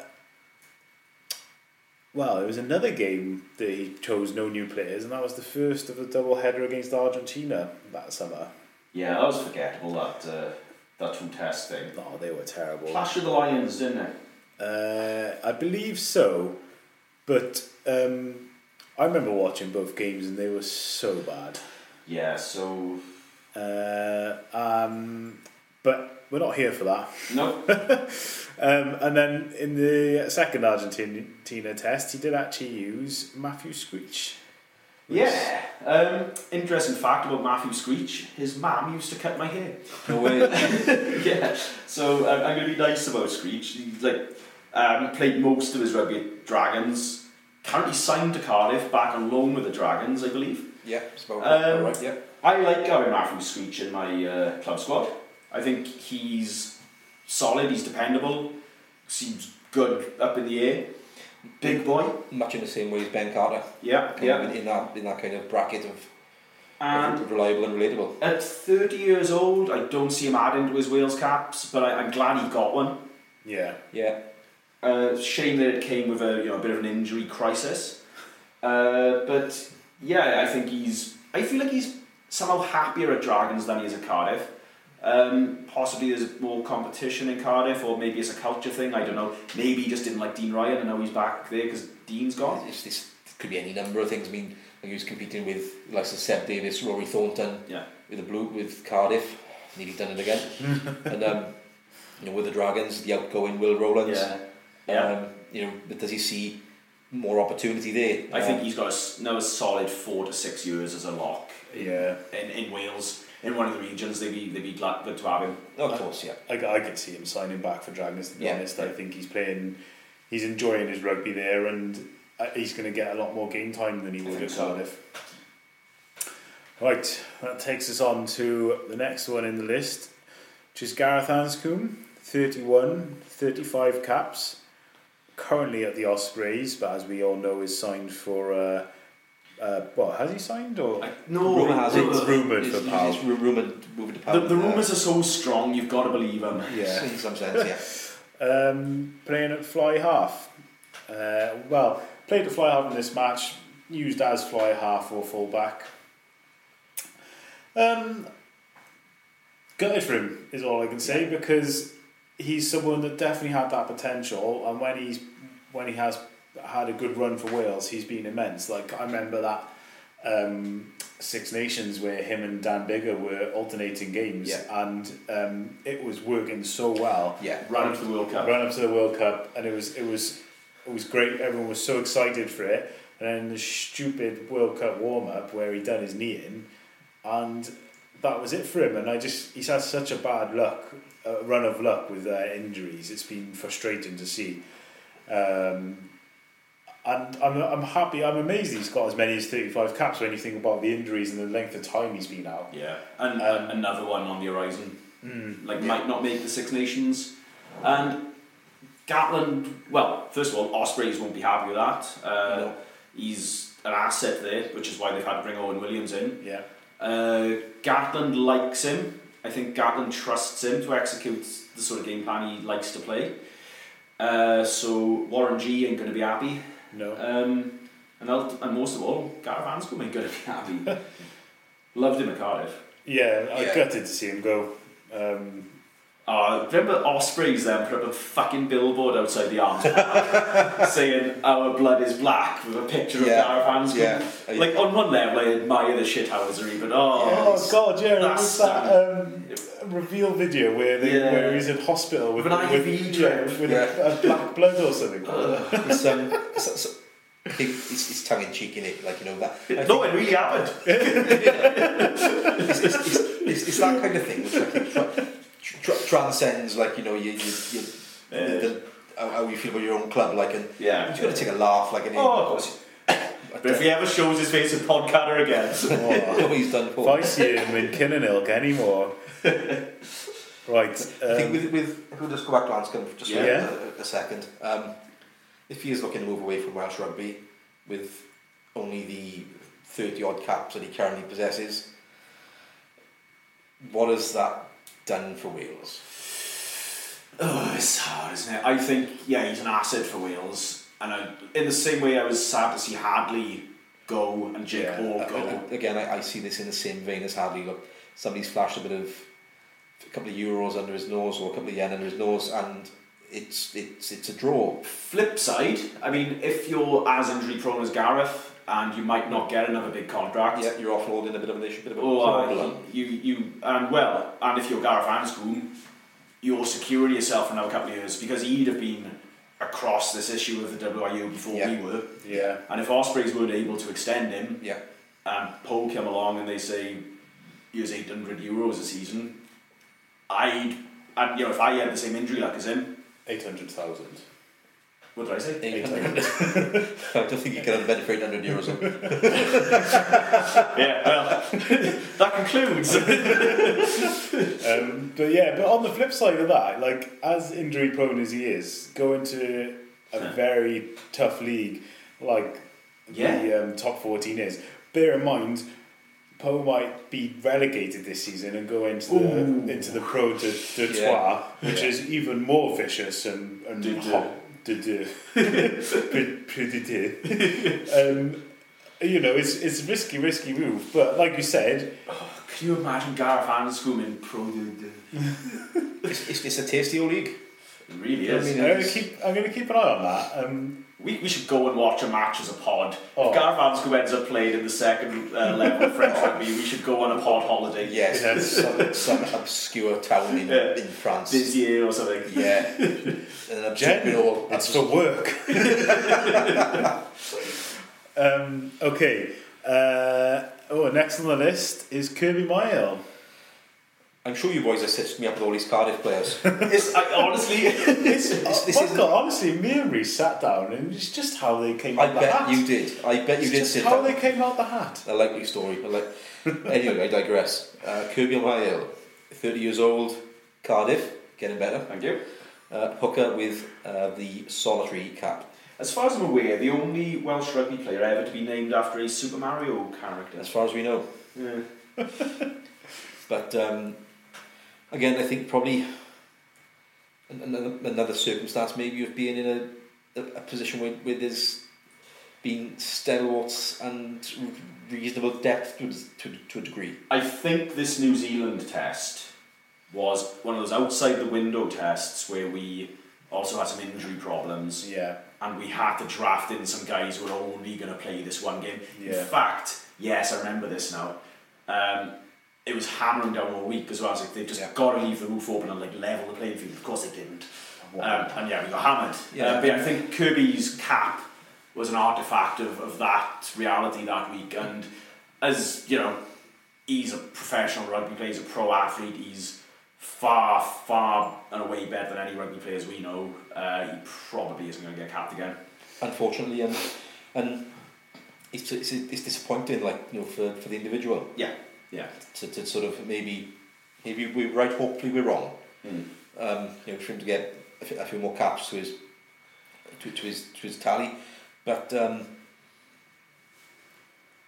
comparing to the sort of other the, the hookers he plays with, I mean, like Kristian Dacey Yeah, regularly puts on a performance. yeah. Uh, Kristian Dacey was being a regular capped player as well. he was for a while, yeah. and um, another Ponty boy, thanks. um, but uh, again, sort of competing with Ken Owens, yeah. um, Richard Hibbard as well through his tenure, uh, and now, Yeah. now now Bradley Roberts as well. And, Yeah. You know, I think I'm not saying Kirby Myhill couldn't do it, but again, is he getting the regular game time for Cardiff to put himself on the map for Gatland going forward? Yeah, our our situation at hooker isn't great. I mean, since Matthew Rees, really, we haven't really had a, a worldie there. And he, he was another Ponty boy who was a worldie. Oh, he was. Hi, he lives lives in my parents' estate. He does not to dox another player. He drove past us at one time when we were going for a run. He did. He did. Um, yeah, like so. You know, between Belcher, Myhill, and and Dacey. Yeah, you know, we're not stacked there, but you know, they, they're all as solid as each other, really. You could, Um, you could have the revolving door and not lose anything really. yeah, I think so. Um, next on the chopping board was Rhys Priestland. Yeah, so Rhys Boy, 35 years old, 56 caps, also in the loss to New Zealand. Um, so Rhys, when he came on the scene in, well, he burst onto the scene in 2011, didn't he? When we had an injury in the World Cup warm-ups against England, and all of a sudden was bringing Gatland's backline flat onto Yeah. the ball at pace And what a World Cup he had that year as well. And he was yeah for that 2011 Rhys Priestland I want that fly half always to play for Wales Yeah. Yeah, he was. he hasn't hit those heights since No, and he wasn't just his playmaking; it was his step into the line Yeah, with ball in hand. he's had a slight return to form but I think with that age is against him Yeah. Yeah. and so they tr- there's a trade-off I, I think he's, he's not going to have good days or great days in a Wales shirt again but at club level he still tears it up he, like Oh. Which, which makes me think maybe was Pivac trying to sort of grab that clubland feeling.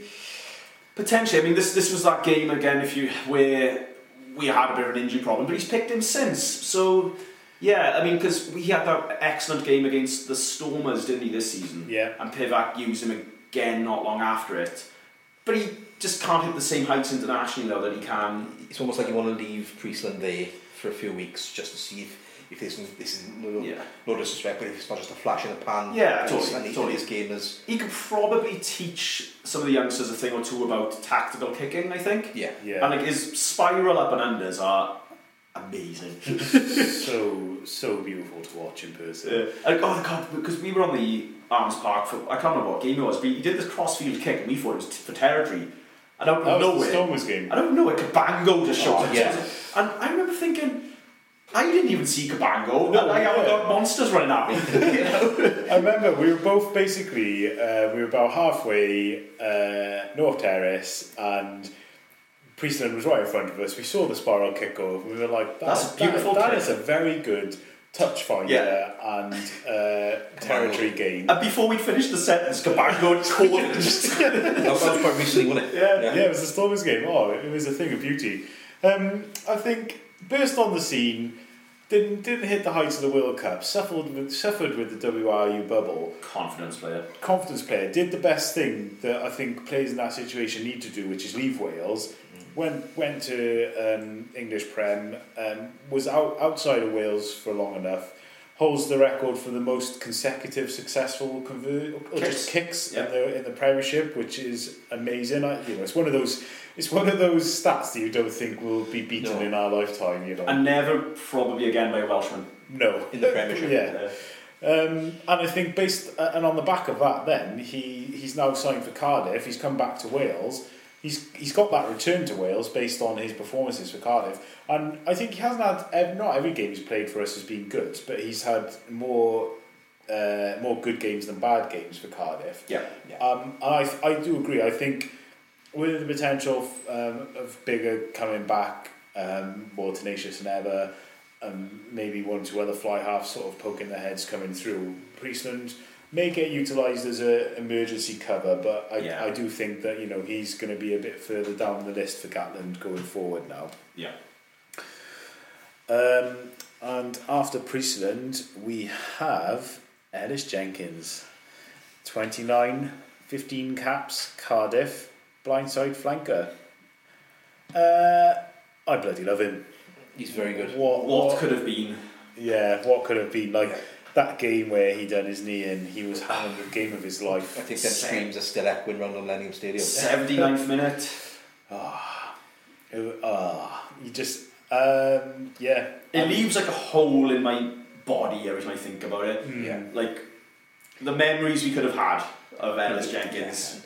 It's like, you know, he, it's unfortunate that he's, he's come back and had a double here and there. And I think he's lost a yard of pace from what he Oh, I think so. And I, I think he's lost a bit of fearlessness. Yeah. Like it's gonna linger. Uh, and apparently, there's rumours that he's not particularly getting on with the coaching staff at Cardiff. And let's have a look at him in this position now. And let's have a look at the other flankers in Cardiff. Yeah. I mean, not to be play a bit, be funny buggers with it, but like, do you know what? Do you see where I go with this? Maybe with Dai Young, Oh, it is. Throwers. Thomas. Tom Young. I can see what you mean. Um, it is interesting that Tom and Dai seem to end up in the same club. But I mean, And there's an, there's, there's an underlying. Tom is story. excellent though. I think he's he's Yeah, you got to say he's there on merit. But Of yes, course. if, if you were Ellis Jenkins, oh, I'd love to see them together. Tom at seven, Ellis at six, Toby at eight. Where do you, where do you put Navidi? Where do Navidi. you put both of them? Would you put Shane Lewis? put, put Navidi at twy half. Uh, get both, get both of them on at twelve. Uh, Shane Lewis Hughes, we'll chuck him on full back. So we're saying there's place for them all then. Yeah, oh yeah. We all dream of a team of loose forwards. No, like I, I uh, you can't write him off, right? He's twenty nine. Yeah. Yeah, you got a bit of life left in He- the legs, yeah. You, you look, um, he first game back after that huge layoff from that injury, um, man of the match performance for Cardiff. Uh, he's, he's a turnover machine, he's a solid tackler. And again, you, look at his performance for Cardiff against Newcastle. Okay, we can drop position, but he, he is he is and can always be the difference between a win and a loss. Yeah. I think he's got credit with Gatland as well. No, that yeah, quite possibly. Ooh, we might see him. No, gi- gi- given the situation like with where I personally think Gatland is going to go with selection for the Six Nations, um, I think he's going to go to with what he go to what he knows up until the next World Cup. He plays across the back three of the scrum as well, doesn't he, Ellis? Mm, I don't see that so much, but Okay. I he, he can. I'm not sure if he's if he's the dynamic number eight of the Faletau. I'm probably not, probably more so not anymore. Yeah, and um, you know I think six is his position Mm-hmm. going forward. Uh, you look at the other sevens in Wales, let's just, just round them off. In his, even within, mad, even within, within Cardiff, don't think we've got the bandwidth to round off all the seven. Within Hamilton Street at Podcaster. you, you, you rattle off five or six now. yeah, if you go to Kinnan in Podcaster, they're just queuing up for backyardos as we, as we talk. But like, yeah, so it's I think you, if you, if, you, if you're Ellis Jenkins, you so I think part of you's got to be realistic, but part of you's still got to have that mindset. Is like you know, he's I'm, I'm not out of the game, out of the game. I think so. Yet, Yeah, I, th- I think if he just keeps doing what he's doing, he, he will be in that Six Nations squad. Uh, and definitely in the summer tests, I reckon. Um, okay, penultimate player of this round goes to you, Mikey, with Will Griff John. I can't wait to hear Mikey talk about Will Griff John. uh, Will Griff John, 30 years old, tight head prop, playing for the Scarlets with two caps. Um, again, I think this is another issue of, of, of injuries and opportunities. He, he's fallen fallen foul, and out of what was it when he was doing his first cap was that the, the um, Scotland game and the COVID outbreak came first. yes, that's right. Yeah. and you know he must have been chomping at the bit to, to, to go. And I think I think when playing for Sale, I believe, Yeah. you know, starts being chucked around Mm. behind um, in the, in the gyms there. Like he's he's chucking about more tin than anyone. And from that, I mean, that's exactly what you want from a front row, someone with strength and you know, power abilities. But like, what's what's the, what's the difference in him coming from Sale to Llanelli? Is Will Griff John Avian Lewis Roberts of 2022? Oh, well, there's there's there's, there's fair word for it, like in there. Yeah. Like, do you know what I mean? They, they were both up in Sale. Yeah. Um, Big, strong, Yeah. tight heads. yeah, exactly. Everybody in Wales online was like, "Go have a look at this yeah, playing Sale." yeah. Although you know, there's, there's parallels you can Yeah. draw between both both players. Like, but um, again, it, it's like sort of I think come through the through the to the ranks of Wales, but like you know, all the will in the world have been for for to be the next in line to the throne of the three jersey. Yeah. But unfortunately, it's, it's at this point, it just hasn't happened. I think I don't think Gatland's as narrow-minded as to not have a look. I think he'll have a look. I was about to say, I think he'll have Mm. a look. But um, know, and, and you know, this last fortnight really of rugby have shown like what the players can do when with a bit with a bit more focus. Just take it back a few yards to the interview from Toby Booth after the Ospreys game on the weekend. Um, one of the media representatives asked him, uh, asked him, does he think that um, the Gatland has a Gatland and eye on the players has had some impact? And I think Toby Booth had a right smile and laugh, and he says, "Well, I don't care what motivation they use as long as they use it." Uh, yeah, and that could ring true for, for Will Griff. Um, bit of motivation with uh, with re- re- return, return of, of, of the Gatland. And hopefully so, mate. Hopefully so. Right, uh, that brings us lo- lovely uh, into our last player. Is Bradley Roberts, Rhys? Yeah, so uh, Keith Lemon, 26, three caps, Dragons. Uh, came on as a hooker against South Africa, country of his birth. Um, Bradley, what can you say? Like when he when I first saw him named in the squad, I thought, who? Yeah. He was he was Ulster's third choice hooker. Yeah, everyone in Wales is like, Yeah, He's, he's since become a bit of a cult hero down at the Dragons. yeah. and I think rightly so. Like he's brought that bit of. He's like Ken, he's like Ken Owens V 2.0. He's different, isn't he? Yeah, Uh, I think people like him.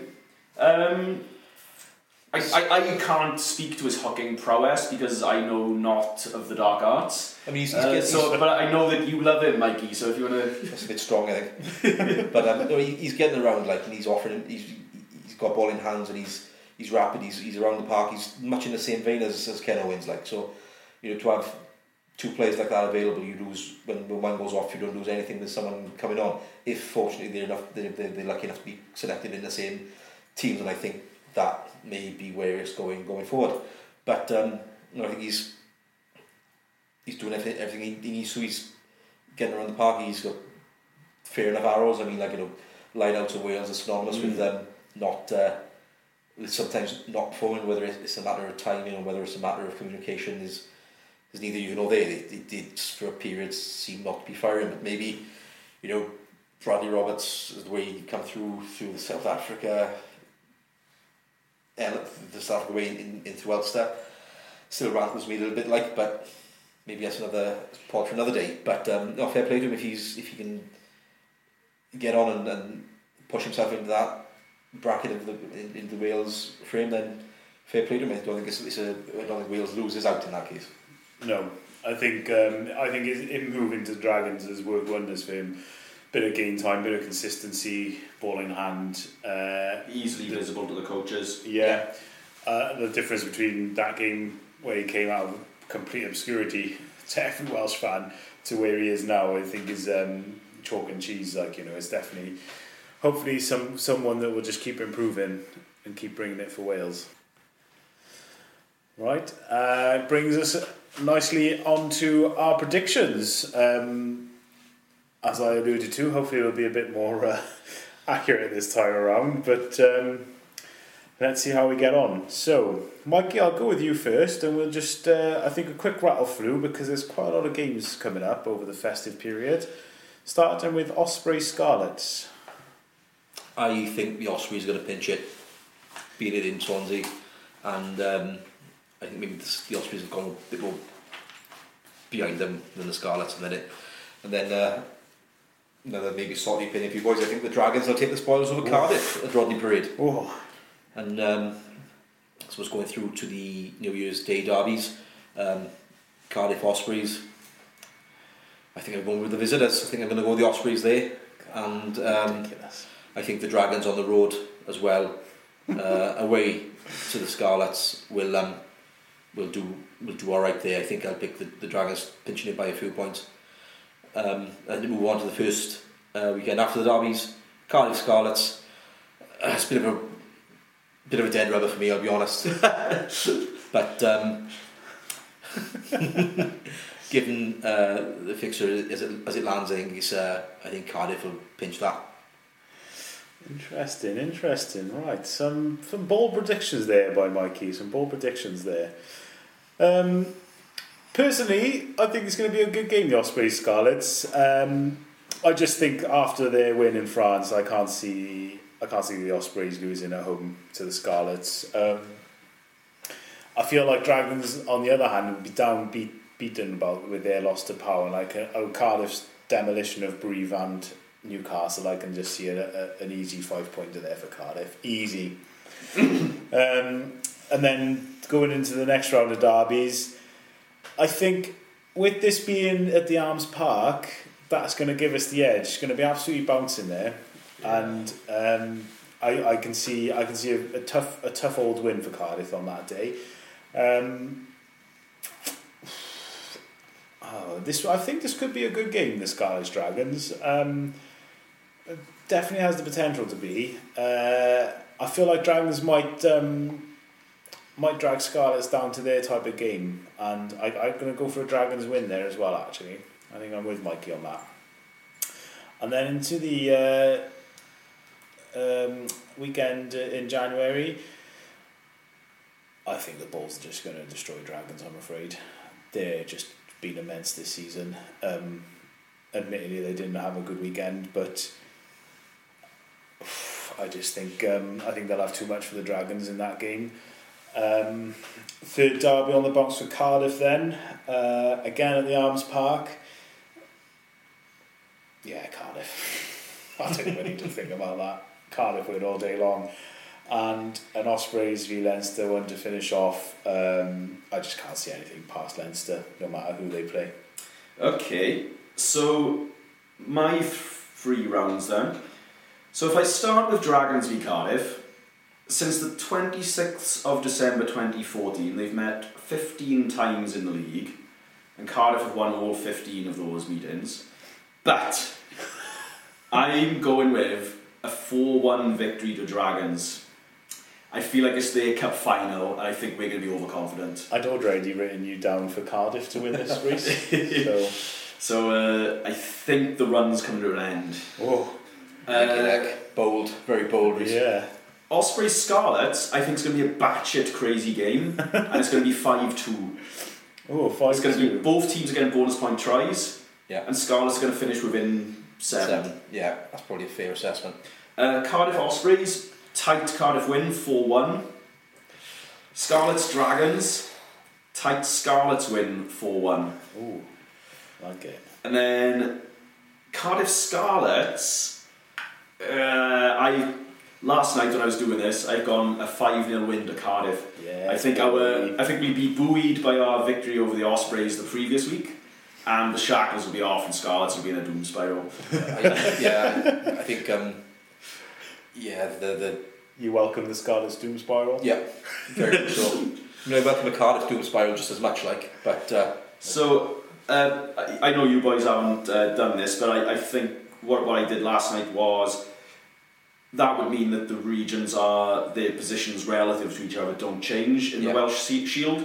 So I, I'm going to say that by the end of this three week period, Cardiff will be first, Dragons second, Ospreys third, Scarlets fourth. think that's probably a fair assessment Yeah. as to where um, where it lies, Awesome. um, given given the, the games as they've won in the fixtures to date. Very well. A nice rapid round of predictions there, and uh, brings us on to our final piece, the forbidden love of the week. I've got one from an well, I've got two of a similar thing from an anonymous source. Ooh.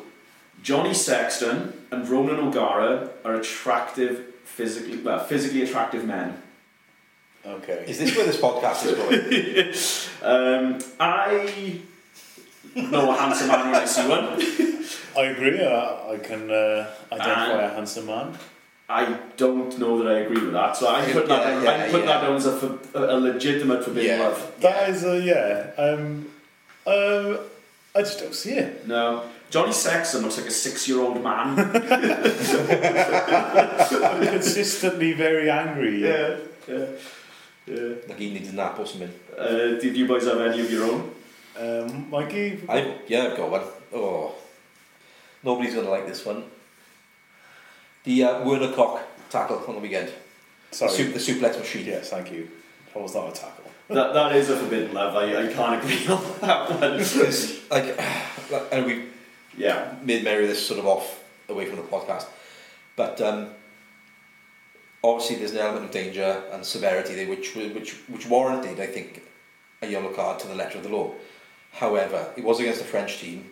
We've seen this, right? Remember, We've seen this before, right? In the World Cup, right? Where some French players will ham it up, for the want of a better word. Um, I not I just didn't see a problem with the tackle, I just didn't see a problem with the outcome. Uh, it was landed on his back. There was no issue with the, you know, there was no potential injury to, to, to, to the neck to the neck, which is but the legs did go over the 90, so to the letter of the law, it's The legs are over the 180, but but like I, it's, it's, it's for me, it's, like you can't let it go. yeah. I'm not sure. I think a yellow card was as bad as it could have got, given it wasn't that bad of a tackle. I can see what you're saying to a point, but I think that's more of a result of there not being really a law about suplexing people. And let's keep it that way. I, I think we're putting that down as a legitimate forbidden love as well. Uh, Ed, do you have one of your own? Um, just on Mikey's point, there is an hilarious video going around where someone's um, cut uh, WWE commentary over the top. Can we share that? Because We, we, we pop, we'll pop around the Twitter later. uh, Um, my forbidden love is again one for a another region, and um, it was just the complete uh, bullying that Ospreys Yeah. did of Montpellier. you gotta respect it. yeah, I, I hate the fact that it was the Ospreys that did that. Oh, it hurts. Uh, I will look forward to the day when Cardiff can do that. Yeah. But um, I just remember watching it, and I just, I just remembered this. Like you, you do not see Welsh teams doing that to French No. teams in their own backyard, yes, and I think that's probably the most um, impressive thing about it. Like, uh, and I just, I loved abs- everything about it. It was great. It was so fun to watch. I know, I'm not sure that's quite as forbidden as a love as the other two. I think that's a. No, it's a week of for, Yeah. forbidden love. but it's, but, but it's uh, yours, Ed, and you hold on. You keep I'll- that. Keep that yours. close. So I do have a personal one, and it's not necessarily a love, but I do like that Cardiff haven't got a third kit this season. We're playing in Europe in our blue and black, and we haven't got a special European kit. Cost of living crisis, famous blue and black in Europe, the biggest stage of the lot. Go for it. Because that's the European top that you were wearing. Last year, this was the European Yeah, top. yeah. Yeah, uh, the black and blue hoops I'm modelling. Um, this season, our blue and black hoops are our home kit Mm, yeah. and also we're using the exact same strip in, in Europe. So uh, I love no third kit. You know what? I had not even noticed. I was just so so happy to see them in blue and black in Europe. And Harlequins did something peculiar the other day, which I'm not sure if I um, agreed with. I didn't think they were trying to sort of just weigh a bit of cash in. It was uh, they they brought a another play in jersey, and it was something along the lines of big game jersey or something. Yeah, no, they do this. Yeah, so you'll end up with about four jerseys Yeah. a season now. And it, it- does put a stress and a pressure on you know the kids will always want Oh, a jersey. Yeah, And you, so let's say you've got two kids who take the matches regular. They want to wear the jerseys they see the players playing in. And okay. fair play to Cardiff, like for only having two jerseys. No, no, you say fair play to Cardiff, it might just be that our esteemed kit supplier messed up somewhere in the supply Um, chain. um, it wouldn't be unheard of. Yeah. Uh, and we're just riding, we're just styling it out. Yeah. and it'll all of a sudden, when Cardiff reach the champion, the, the Challenge Cup final, Yeah, there'll be a cup final jersey, and everyone will be up in arms. exactly. Up in Arms Park. Hey! um, are we gonna choose the most forbidden of those loves? On a serious level, I think the tackle love is forbidden. Yeah. On, a, on a jokey level, I think finding O'Gara to be a hot man is is just absurd. yeah. And I think that's a great way to end the pod there. Yeah, thanks for joining us again, everyone. Uh, thanks, pleasure. Rhys. Thanks, Mikey.